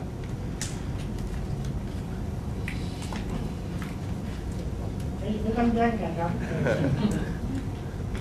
เชิญเชิญครับมีสองท่านนะครับ เอาท่านท่านนั้นก่อนก็ได้ครับ ผมเชิญครับ ว่าเมื่อกี้ที่ที่เราถึงว่าการชะล้างเพื่อเอา passion ออกมาให้แกมีการยกตัวอย่างไหมว่าวิธีไหนบ้างที่ในการชาร์จล้าง ครับ การชะล้างเพื่อเอา passion กลับมาครับผม อ่านหนังสือเลยครับเออคือคือหาหนังสืออ่านนะครับ หาหนังสืออ่านหรือไม่ก็เอ่อมีหนังที่เรา ที่มันสร้างพลังให้เราได้ครับ เอาแบบง่าย ๆ ครับ ดูหนัง ดูมันซ้ำๆดูมันอะไรที่มันแบบที่มันมีมีอยู่เงี้ยครับ แล้วก็เอ่อถ้ามันไม่มีอะไรเลยไม่รู้ทำยังไงก็คิดคิดโปรเจกต์ใหม่ ๆ คิดอะไรใหม่ ๆ ต่อยอดจากเดิมที่มันมีอยู่ คิดว่าไอ้ยนี่มันควรจะทำอันนี้ต่อได้นะอะไรเงี้ยครับ คือจริง ๆ แล้วอะไรก็ได้นะ ผมผมผมผมว่ามันก็ไม่มันก็ไม่ง่ายหรอกในในแต่ละวันที่มันเกิดขึ้นนะครับเชิญท่านนี้ครับผมครับเอ่อจะรบกวนถามเรื่องเรื่องการเรียนนะครับ เด็กในการเรียน ยุคปัจจุบันเนี่คยรับ เขาควรจะต้องเรียนอะไรบ้าง เขาควรจะต้องปรับตัวเองยังไงบ้างคือผมไม่มองว่าการศึกษามันควรจะต้องเปลี่ยนอะไรมันมันควรจะต้องมองว่าเด็กควรจะต้องทำอะไร เพราะว่าทุกคนบอกว่าการศึกษาแย่ ซึ่งในความเป็นจริงการศึกษา มันก็มันก็ได้ประมาณเนี้ยครับ มันก็จะดีกว่านี้มันมันก็ไม่ได้มากแต่ว่าจริงๆ ทุกอย่างที่มีเด็กก็มีพร้อมหมดอยู่แล้วครับ แต่ว่าเราควรจะสร้างเด็กแบบไหน เราควรจะบิวเด็กยังไงว่าเฮ้ยคุณเริ่มทำอย่างนี้สิคุณลองทำอย่างนี้สิอะไรบ้างครับที่เด็กควรจะต้องทำเขาจะเป็นสตาร์ทอัพแล้วเขา ควรจะเตรียมพร้อมยังไงกับโลกในยุคดิจิตอลอะครับสิ่งที่เด็กต้องทำสิ่งที่นักศึกษานักเรียนต้องทำครับผมครับผม ในฐานะที่ที่อยู่วงการศึกษาเนี่ยเอ่อสิ่งที่เราพยายามต้องเรียกว่าเปลี่ยนมากที่สุดเนี่ยจริงๆแล้วไม่ได้เปลี่ยนที่เด็กสิ่งที่เราพยายามเปลี่ยนมากที่สุดคือเปลี่ยนที่อาจารย์ และอาจารย์ก็คือกลุ่มคนที่เปลี่ยนยากที่สุดยากที่สุดเอ่อเราพยายามจะบอกว่า education เนี่ยไม่ใช่การใส่เข้าไป แต่เป็นการดึงออกมา not put it in take it out เราไม่มีความเชื่อว่าเด็กคือผ้าขาวแล้วแต่เราจะแต่งแต้ม เราเชื่อว่าเด็กทุกคนเกิดมามีสีสันแตกต่างกัน มีศักยภาพในตัวต่างกัน หน้าที่เราในฐานะผู้ให้การศึกษา ให้เขาเติบโตเต็มศักยภาพของเขาให้ได้ แล้วคนจะเติมโตเติมตนศักยภาพได้ยังไง เขาต้องไปอยู่ในสถานการณ์ที่เขาต้องใช้ศักยภาพของเขา การเรียนการสอนโดยเลคเชอร์จึงถูกลดความสำคัญลง การให้ project ที่เป็น real world จึงมากขึ้น การให้เคสเพื่อแก้ปัญหา การให้ทีมทำงาน การให้ไปลงพื้นที่ในธรรมศาสตร์ขอพูด 2 เรื่องเนี่ยเท่านั้นในใน business school เนี่ยอันที่หนึ่งคือทุกเทอมเนี่ยนะในทุกๆเทอมเด็กปี 3 นะครับ ต้องไปทำงานร่วมกับธุรกิจชุมชนที่ใดที่หนึ่งที่เราเป็นคนเลือกสรรเชิญเขาเข้ามาเขามีปัญหาว่าธุรกิจชุมชน ทั่วประเทศนะครับปัญหาเหมือนกันหมด ไม่มีแบรนด์ ไม่มีช่องทางการจัดจำหน่าย ไม่รู้ต้นทุนตั้งราคา ไม่เป็นแพคเกจจิ้งแย่สื่อสารไม่ได้โฆษณาไม่เป็น แล้วก็ไม่สามารถจะช่วยให้ธุรกิจเองเติบโตได้ ในแต่ละเทอมเด็ก 12 ทีม ถูกส่งลงไปในแต่ละชุมชน ทำยังไงก็ได้ เป้าเราคือยกระดับธุรกิจชุมชนขึ้นมาให้มีรายได้สูงขึ้น บนเงื่อนไข 2S คือ significant ต้องสูงขึ้นอย่างมีนัยยะสำคัญนะ และ sustainable เมื่อเราถอยออกมาแล้วเขาเดินต่อได้ ขอเรียนว่าเราทำเรื่องนี้มาตั้งแต่ปี 49 จนตอนหลังเนี่ยมีธุรกิจจำนวนมากเข้ามาเป็น partner กับเรา เพื่อขอให้ไปช่วยลูกค้าเขาธุรกิจชุมชนเขาเนี่ย แล้วท่านจะ amaze มากว่าในเวลาหนึ่งเทอมเนี่ยเด็กมันไปสร้างแบรนด์ให้เขา ไปผลักดันให้เขาได้ออยอไปเปลี่ยน packaging เขา ถ้าท่านมีเวลาแนะนำดูวิดีโอสั้นๆ ชื่อแกะกินกล้วย ชื่อน่ารักมากเลยเป็นการไปทำให้ธุรกิจกล้วยตากธรรมดาธรรมดาที่ใส่ถุงพลาสติกขาย 3 ถุงร้อยเนี่ยกลายเป็นของฝากอยู่ในกล่องบรรจุภัณฑ์สวยงามที่จังหวัดราชบุรีกล่องละ135บาท มูลค่าเพิ่มขึ้น 300 เท่า 500 เท่า จากขายข้าวไรซ์เบอร์รี่เป็นกิโลกิโล เมื่อก่อนกิโลละ200 นะฮะไรซ์เบอร์รี่ตอนนี้50 บาท 60 บาท 70 บาท เด็กไปวิเคราะห์ พบว่าขาย 60 บาทเนี่ยขาดทุนกิโลละ 10 บาท ชุมชนไม่รู้นะ ยิ่งขายมากเท่าไหร่ยิ่งขาดทุนเท่านั้นนะนึกว่าได้เงิน เด็กบอกหยุดขายข้าวแบบนี้ เอาข้าวไรซ์เบอร์รี่มาทำเป็น snack bar ชื่อ Rice Me ขายผ่าน Facebook และช่องทางต่างๆ จากข้าวกิโลละ 50-60 บาท กลายเป็น snack bar เหมือน power bar ชิ้นละ 20 เพิ่มมูลค่าเพิ่ม 350 เท่า นายกประยุทธ์ไปเจอที่ระยอง สั่งให้มาออกงานที่คลองผดุงกรุงเกษมเพราะชอบมาก มาทีเดียวได้ออเดอร์ไป 30,000 ชิ้น บอกเราว่าอาจารย์ส่งอยู่หลายเดือนกว่าจะส่งครบออเดอร์ นี่คือตัวอย่างนะครับว่า แล้วของพวกนี้ในการทำ project แบบนี้แปลว่าอะไร เขาต้องเจอเรื่องราวร้อยแปดพันประการที่เราไม่สามารถสอนเขาได้ในห้องเรียน เขาต้องทำ project ให้ประสบความสำเร็จ ภายใต้เวลาจำกัด ภายใต้เงื่อนไขของการเรียนต่างๆ ภายใต้เรื่องเงิน ภายใต้ความเข้าใจของชุมชน เพราะเราบอกว่าคุณออกมาชุมชนต้องเดินต่อได้ แล้วถ้าคุณไปทำเรื่องที่ชุมชนเขาไม่สนใจ แต่เป็นเรื่องที่คุณชอบชุมชนก็ไม่ทำต่อนี่คือตัวอย่างที่หนึ่งนะครับ ตัวอย่างที่สองที่เราทำอีกแบบหนึ่งคือ สวิงมาอีกด้านหนึ่งเลย ต้องคิดที่พี่แจ๊คพูดว่าไปหาเพนอะหาเพนในสังคม คิด innovative business project ขึ้นมา แล้วเงื่อนไขเรามีเรื่องเดียวคือ better life better society innovation คุณทำให้ชีวิตดีขึ้นสังคมดีขึ้น เขาคิดเรื่องเยอะมากนะฮะที่น่าสนใจปีที่แล้วเนี่ยเรากำหนดธีมว่า ปีนี้ช่วยผู้พิการ ผู้ที่บกพร่องในเรื่องต่าง มองไม่เห็นหูไม่ได้ยินทำอะไรต่อม่อะไรเงี้ยอินโนเวชันเขามันน่าสนใจมาก เช่น ใช้ตัวง่ายสุดนะฮะจะอ่านหนังสือเนี่ยหนังสือเสียงเนี่ยถ้าเป็นคนหรือหนังสืออักษรเบลเนี่ยมีประมาณ 1%ของหนังสือที่มีทั้งหมดในโลก อยากจะคลีนซิ่งตัวเองแบบที่พี่แจ็คทำเนี่ยมีหนังสือน้อยมาก เด็กบอกทำไมเขาอ่านหนังสือปกติไม่ได้อะเอาระบบสแกนง่ายๆ สแกนหนังสือแล้วแปลงจากตัวอักษรเป็นเสียงใส่หูฟังเนี่ยอ่านหนังสือได้ทุกเล่มที่มีในโลกแล้วนะนี่คือตัวอย่างที่เราฝึกให้เด็กคิดแต่ปัญญาเรื่องใหญ่ก็คือ เขาต้องช่วยคนเหล่านี้ให้บรรลุอะไรบางอย่างที่มันดีกับชีวิตของเขาบางคนบอกไม่เอาผมยังชอบอักษรเบลอาจารย์แต่อักษรเบลเนี่ยมันต้องมานั่งแปลงเป็นเล่มมันยุ่งยากมาเขาคิดเบลแบบเป็นแหวนเหมือนเดิม สแกนแล้วเบลเนี่ยมันอยู่บนไอ้ตัวปุ่มปุ่มหกปุ่มเท่านั้นน่ะขึ้นลงขึ้นลงแตกต่างกันก็เป็นตัวอักษรต่างกัน มันไล่สแกนอย่างเงี้ยเขาก็อ่านไปได้เรื่อยๆเพราะมันขึ้นลงบนนิ้วมีเรื่องเยอะมากที่เราให้เขาทำบนพื้นฐานว่า เนี่ยถ้าคุณทำแบบนี้ได้ธุรกิจมันก็อยู่ทั่วโลก โปรเจกต์ที่ได้รับรางวัลปีที่แล้ว คือการทำมัมมี่เบลเขาบอกว่าเขาเข้าใจ สุภาพสตรีที่พอเริ่มตั้งครรภ์ชีวิตเนี่ยมันยากลำบากมาก จะใช้ชีวิตเหมือนเดิมไม่ได้เลย แล้วต้องห่วงลูกตลอดเวลา แล้วลูกจะเติบโตขึ้นมาเนี่ยเขาไปคิดไอ้มัมมี่เบลซึ่งมันประกอบไปด้วยเอ่อเซนเซอร์มีมีเพลงให้เด็กฟังนะฮะ มีระบบกันกระแทก มีการปรับคือโอ้โหคิดอะไรเยอะมากเลย มีเปรบางอันมีเปรสำหรับเด็กที่ ผมก็เพิ่งรู้ มีเปรสำหรับเด็กที่มีระบบสั่นสะเทือนคล้ายกับอยู่ในรถยนต์ สังเกตว่าทำไมเราขึ้นรถแล้วเรามักจะหลับ เพราะไอ้สภาพในรถแบบนั้นอะมันชวนให้นอนที่สุด เขาก็เอาจำลองอย่างนี้ยมันลงในเปรสำหรับเด็กเนี่ยเนี่ยนี่คือตัวอย่างนะครับว่า เด็กถูกสอนแบบนี้ เด็กถูกสอนด้วยวิธีคิดแบบ experimental trial and error เจอโจทย์ใหม่ไม่สนใจ คุณคิดคุณต้อง mobilize resource ที่คุณมี เด็กเราไปทำ สบู่เหลวครับ ไปช่วยชุมชนคิด คิดเท่าไหร่ทำผสมเข้าไป มันก็เป็นน้ำแยกเป็นชั้นๆ เด็กวิ่งไปหาอาจารย์เคมีพบว่าขาดไปตัวหนึ่งเติมเข้าไปกลายเป็นสบู่เหลว แล้วเด็กทำอย่างนี้นะครับ มีวัตถุดิบ 8 ชิ้น เธอทำกล่องเป็น 8 เบอร์ มีช้อนตวง 8 อัน และในแต่ละช้อนเขียนว่าช้อนอันเบอร์หนึ่งตวงส่วนผสมที่ 1 3 ช้อน ช้อนเบอร์ 2 ตวงส่วนผสมที่ 2 2 ช้อน ชุมชนทำง่ายมากแต่ขั้นสุดท้ายเติม Essential Oil มี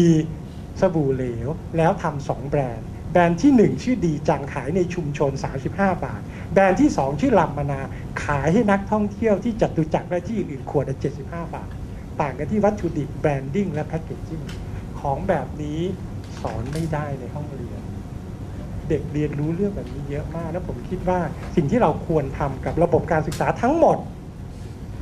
คือการ ผลักดันให้เด็กได้ลองผิดลองถูกและเรียนรู้จากของใหม่ๆ เรียนรู้อะไรที่เป็นธรรมชาติเข้ากับวิธีคิดของเขา อย่าไปครอบงำเขา และที่สำคัญไม่ควรเอาสกอไปรวมกับกระทรวงวิทยาศาสตร์ ผิดทิศผิดทางเป็นที่สุด ขอฝากไปถึงรัฐบาลด้วยนะครับเชิญทั้งสองท่านบ้างว่ามองเรื่องการศึกษายังไงจะช่วยเอ่อผมว่า มันกลับมาที่ที่ครูแหละครับ มันกลับมาที่ครูครับ คือ ครูเป็นคนสอนน่ะ นักเรียนเขาก็เขาก็เอาตั้งแต่แบบ พ่อแม่ส่งมาเรียน มันก็มาแบบกระดาษขาวๆอะแล้วครูเป็นคนแต้มอะครับ อืมมันถ้าครูแต้ม ครูตั้งใจแต้ม กระดาษมันก็ออกมาสวย แต่เด็กเด็กอาจจะเป็นเด็ก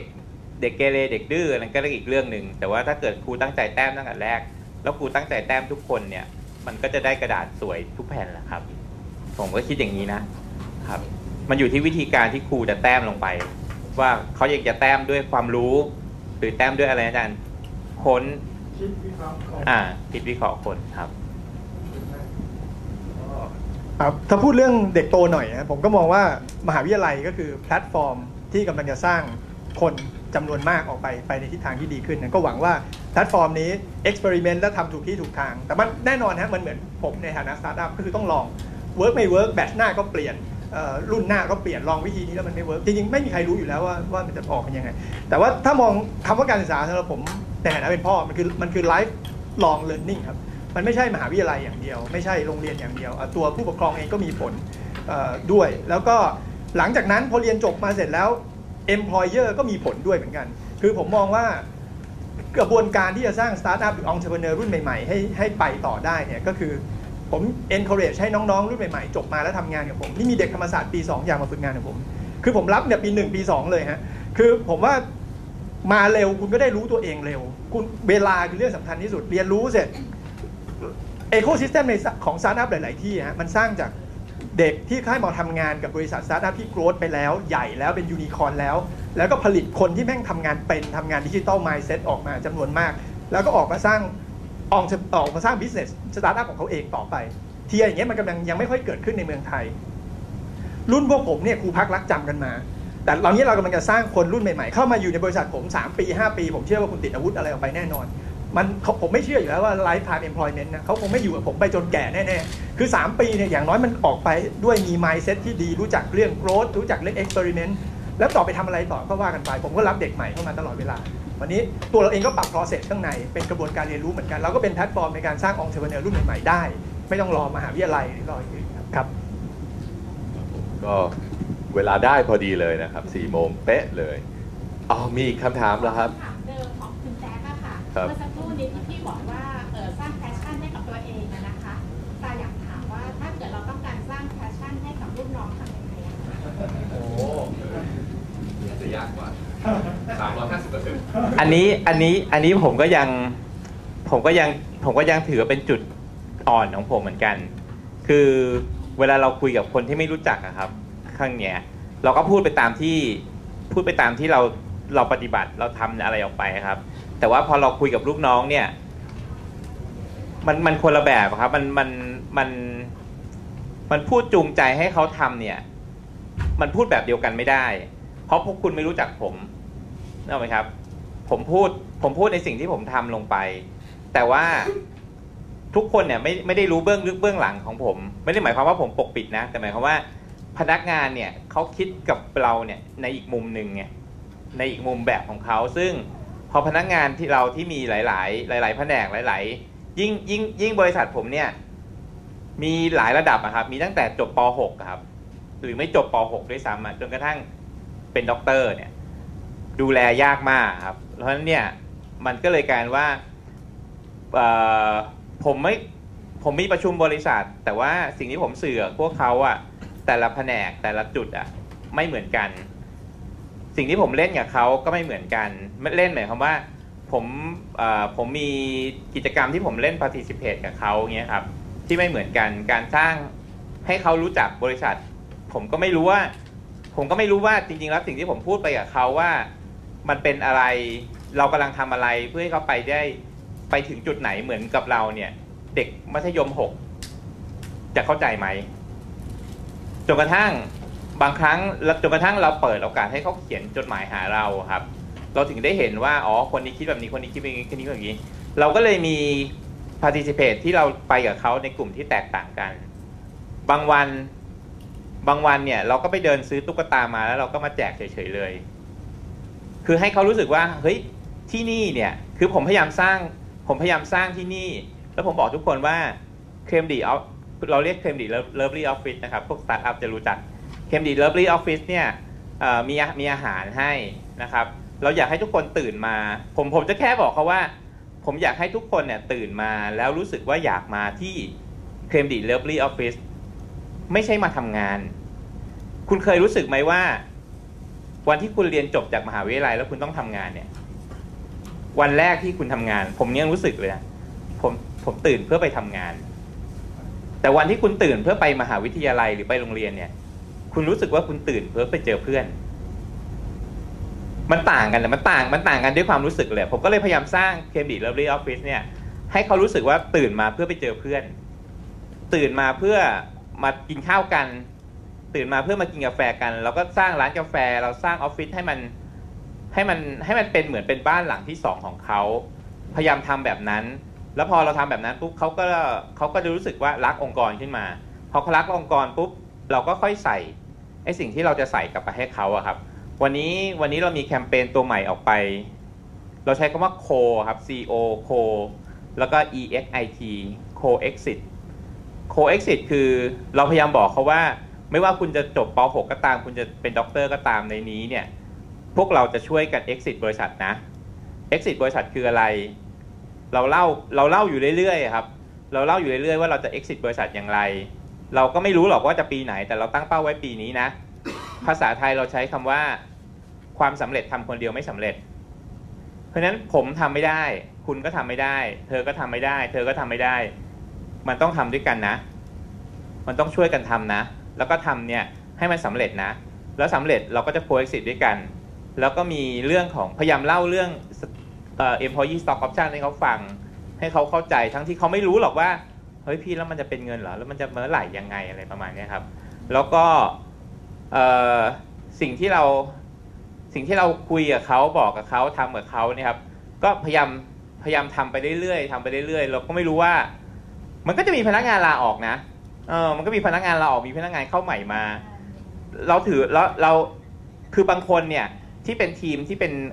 ทีมที่เป็นคีย์แมนเลยครับ เราจะมี stand up meeting ทุกเช้า เพราะไอ้ stand up meeting เนี่ยคือไล่เบี้ยกันทุกคนเลยครับ คือพวกนี้ก็จะเป็นแบบพวกที่โดนโดนบังคับว่าจะต้องทำพวกนี้จะโดนแพชชั่นเข้าไปอยู่แล้วครับ ว่างานมันต้องไปมันต้องไป ส่วนกลุ่มหนึ่งก็ประชุมทุกสัปดาห์ กลุ่มประจำทุกประชุมทุกเดือน กลุ่มไหนที่เราไม่ได้ประชุมด้วยเลย เราก็จะมีงานการกิจกรรมอะไรอยู่กับเขาเรื่อยๆ อย่างเงี้ยครับ ก็น่าจะประมาณนี้ครับ วันนี้นะครับก็ต้องขอขอบคุณทั้ง 3 ท่านนะครับ คุณกิตินันคุณแจ็คกิตินันอนุพันธ์นะครับ จากเคลมดีนะครับ ขอเสียงปรบมือให้คุณด้วยนะครับขอขอบคุณรองศาสตราจารย์ดรพิภพอุดรนะครับคณะบดีคณะคณิตศาสตร์และการบัญชีมหาวิทยาลัยธรรมศาสตร์ครับขอเสียงปรบมือด้วย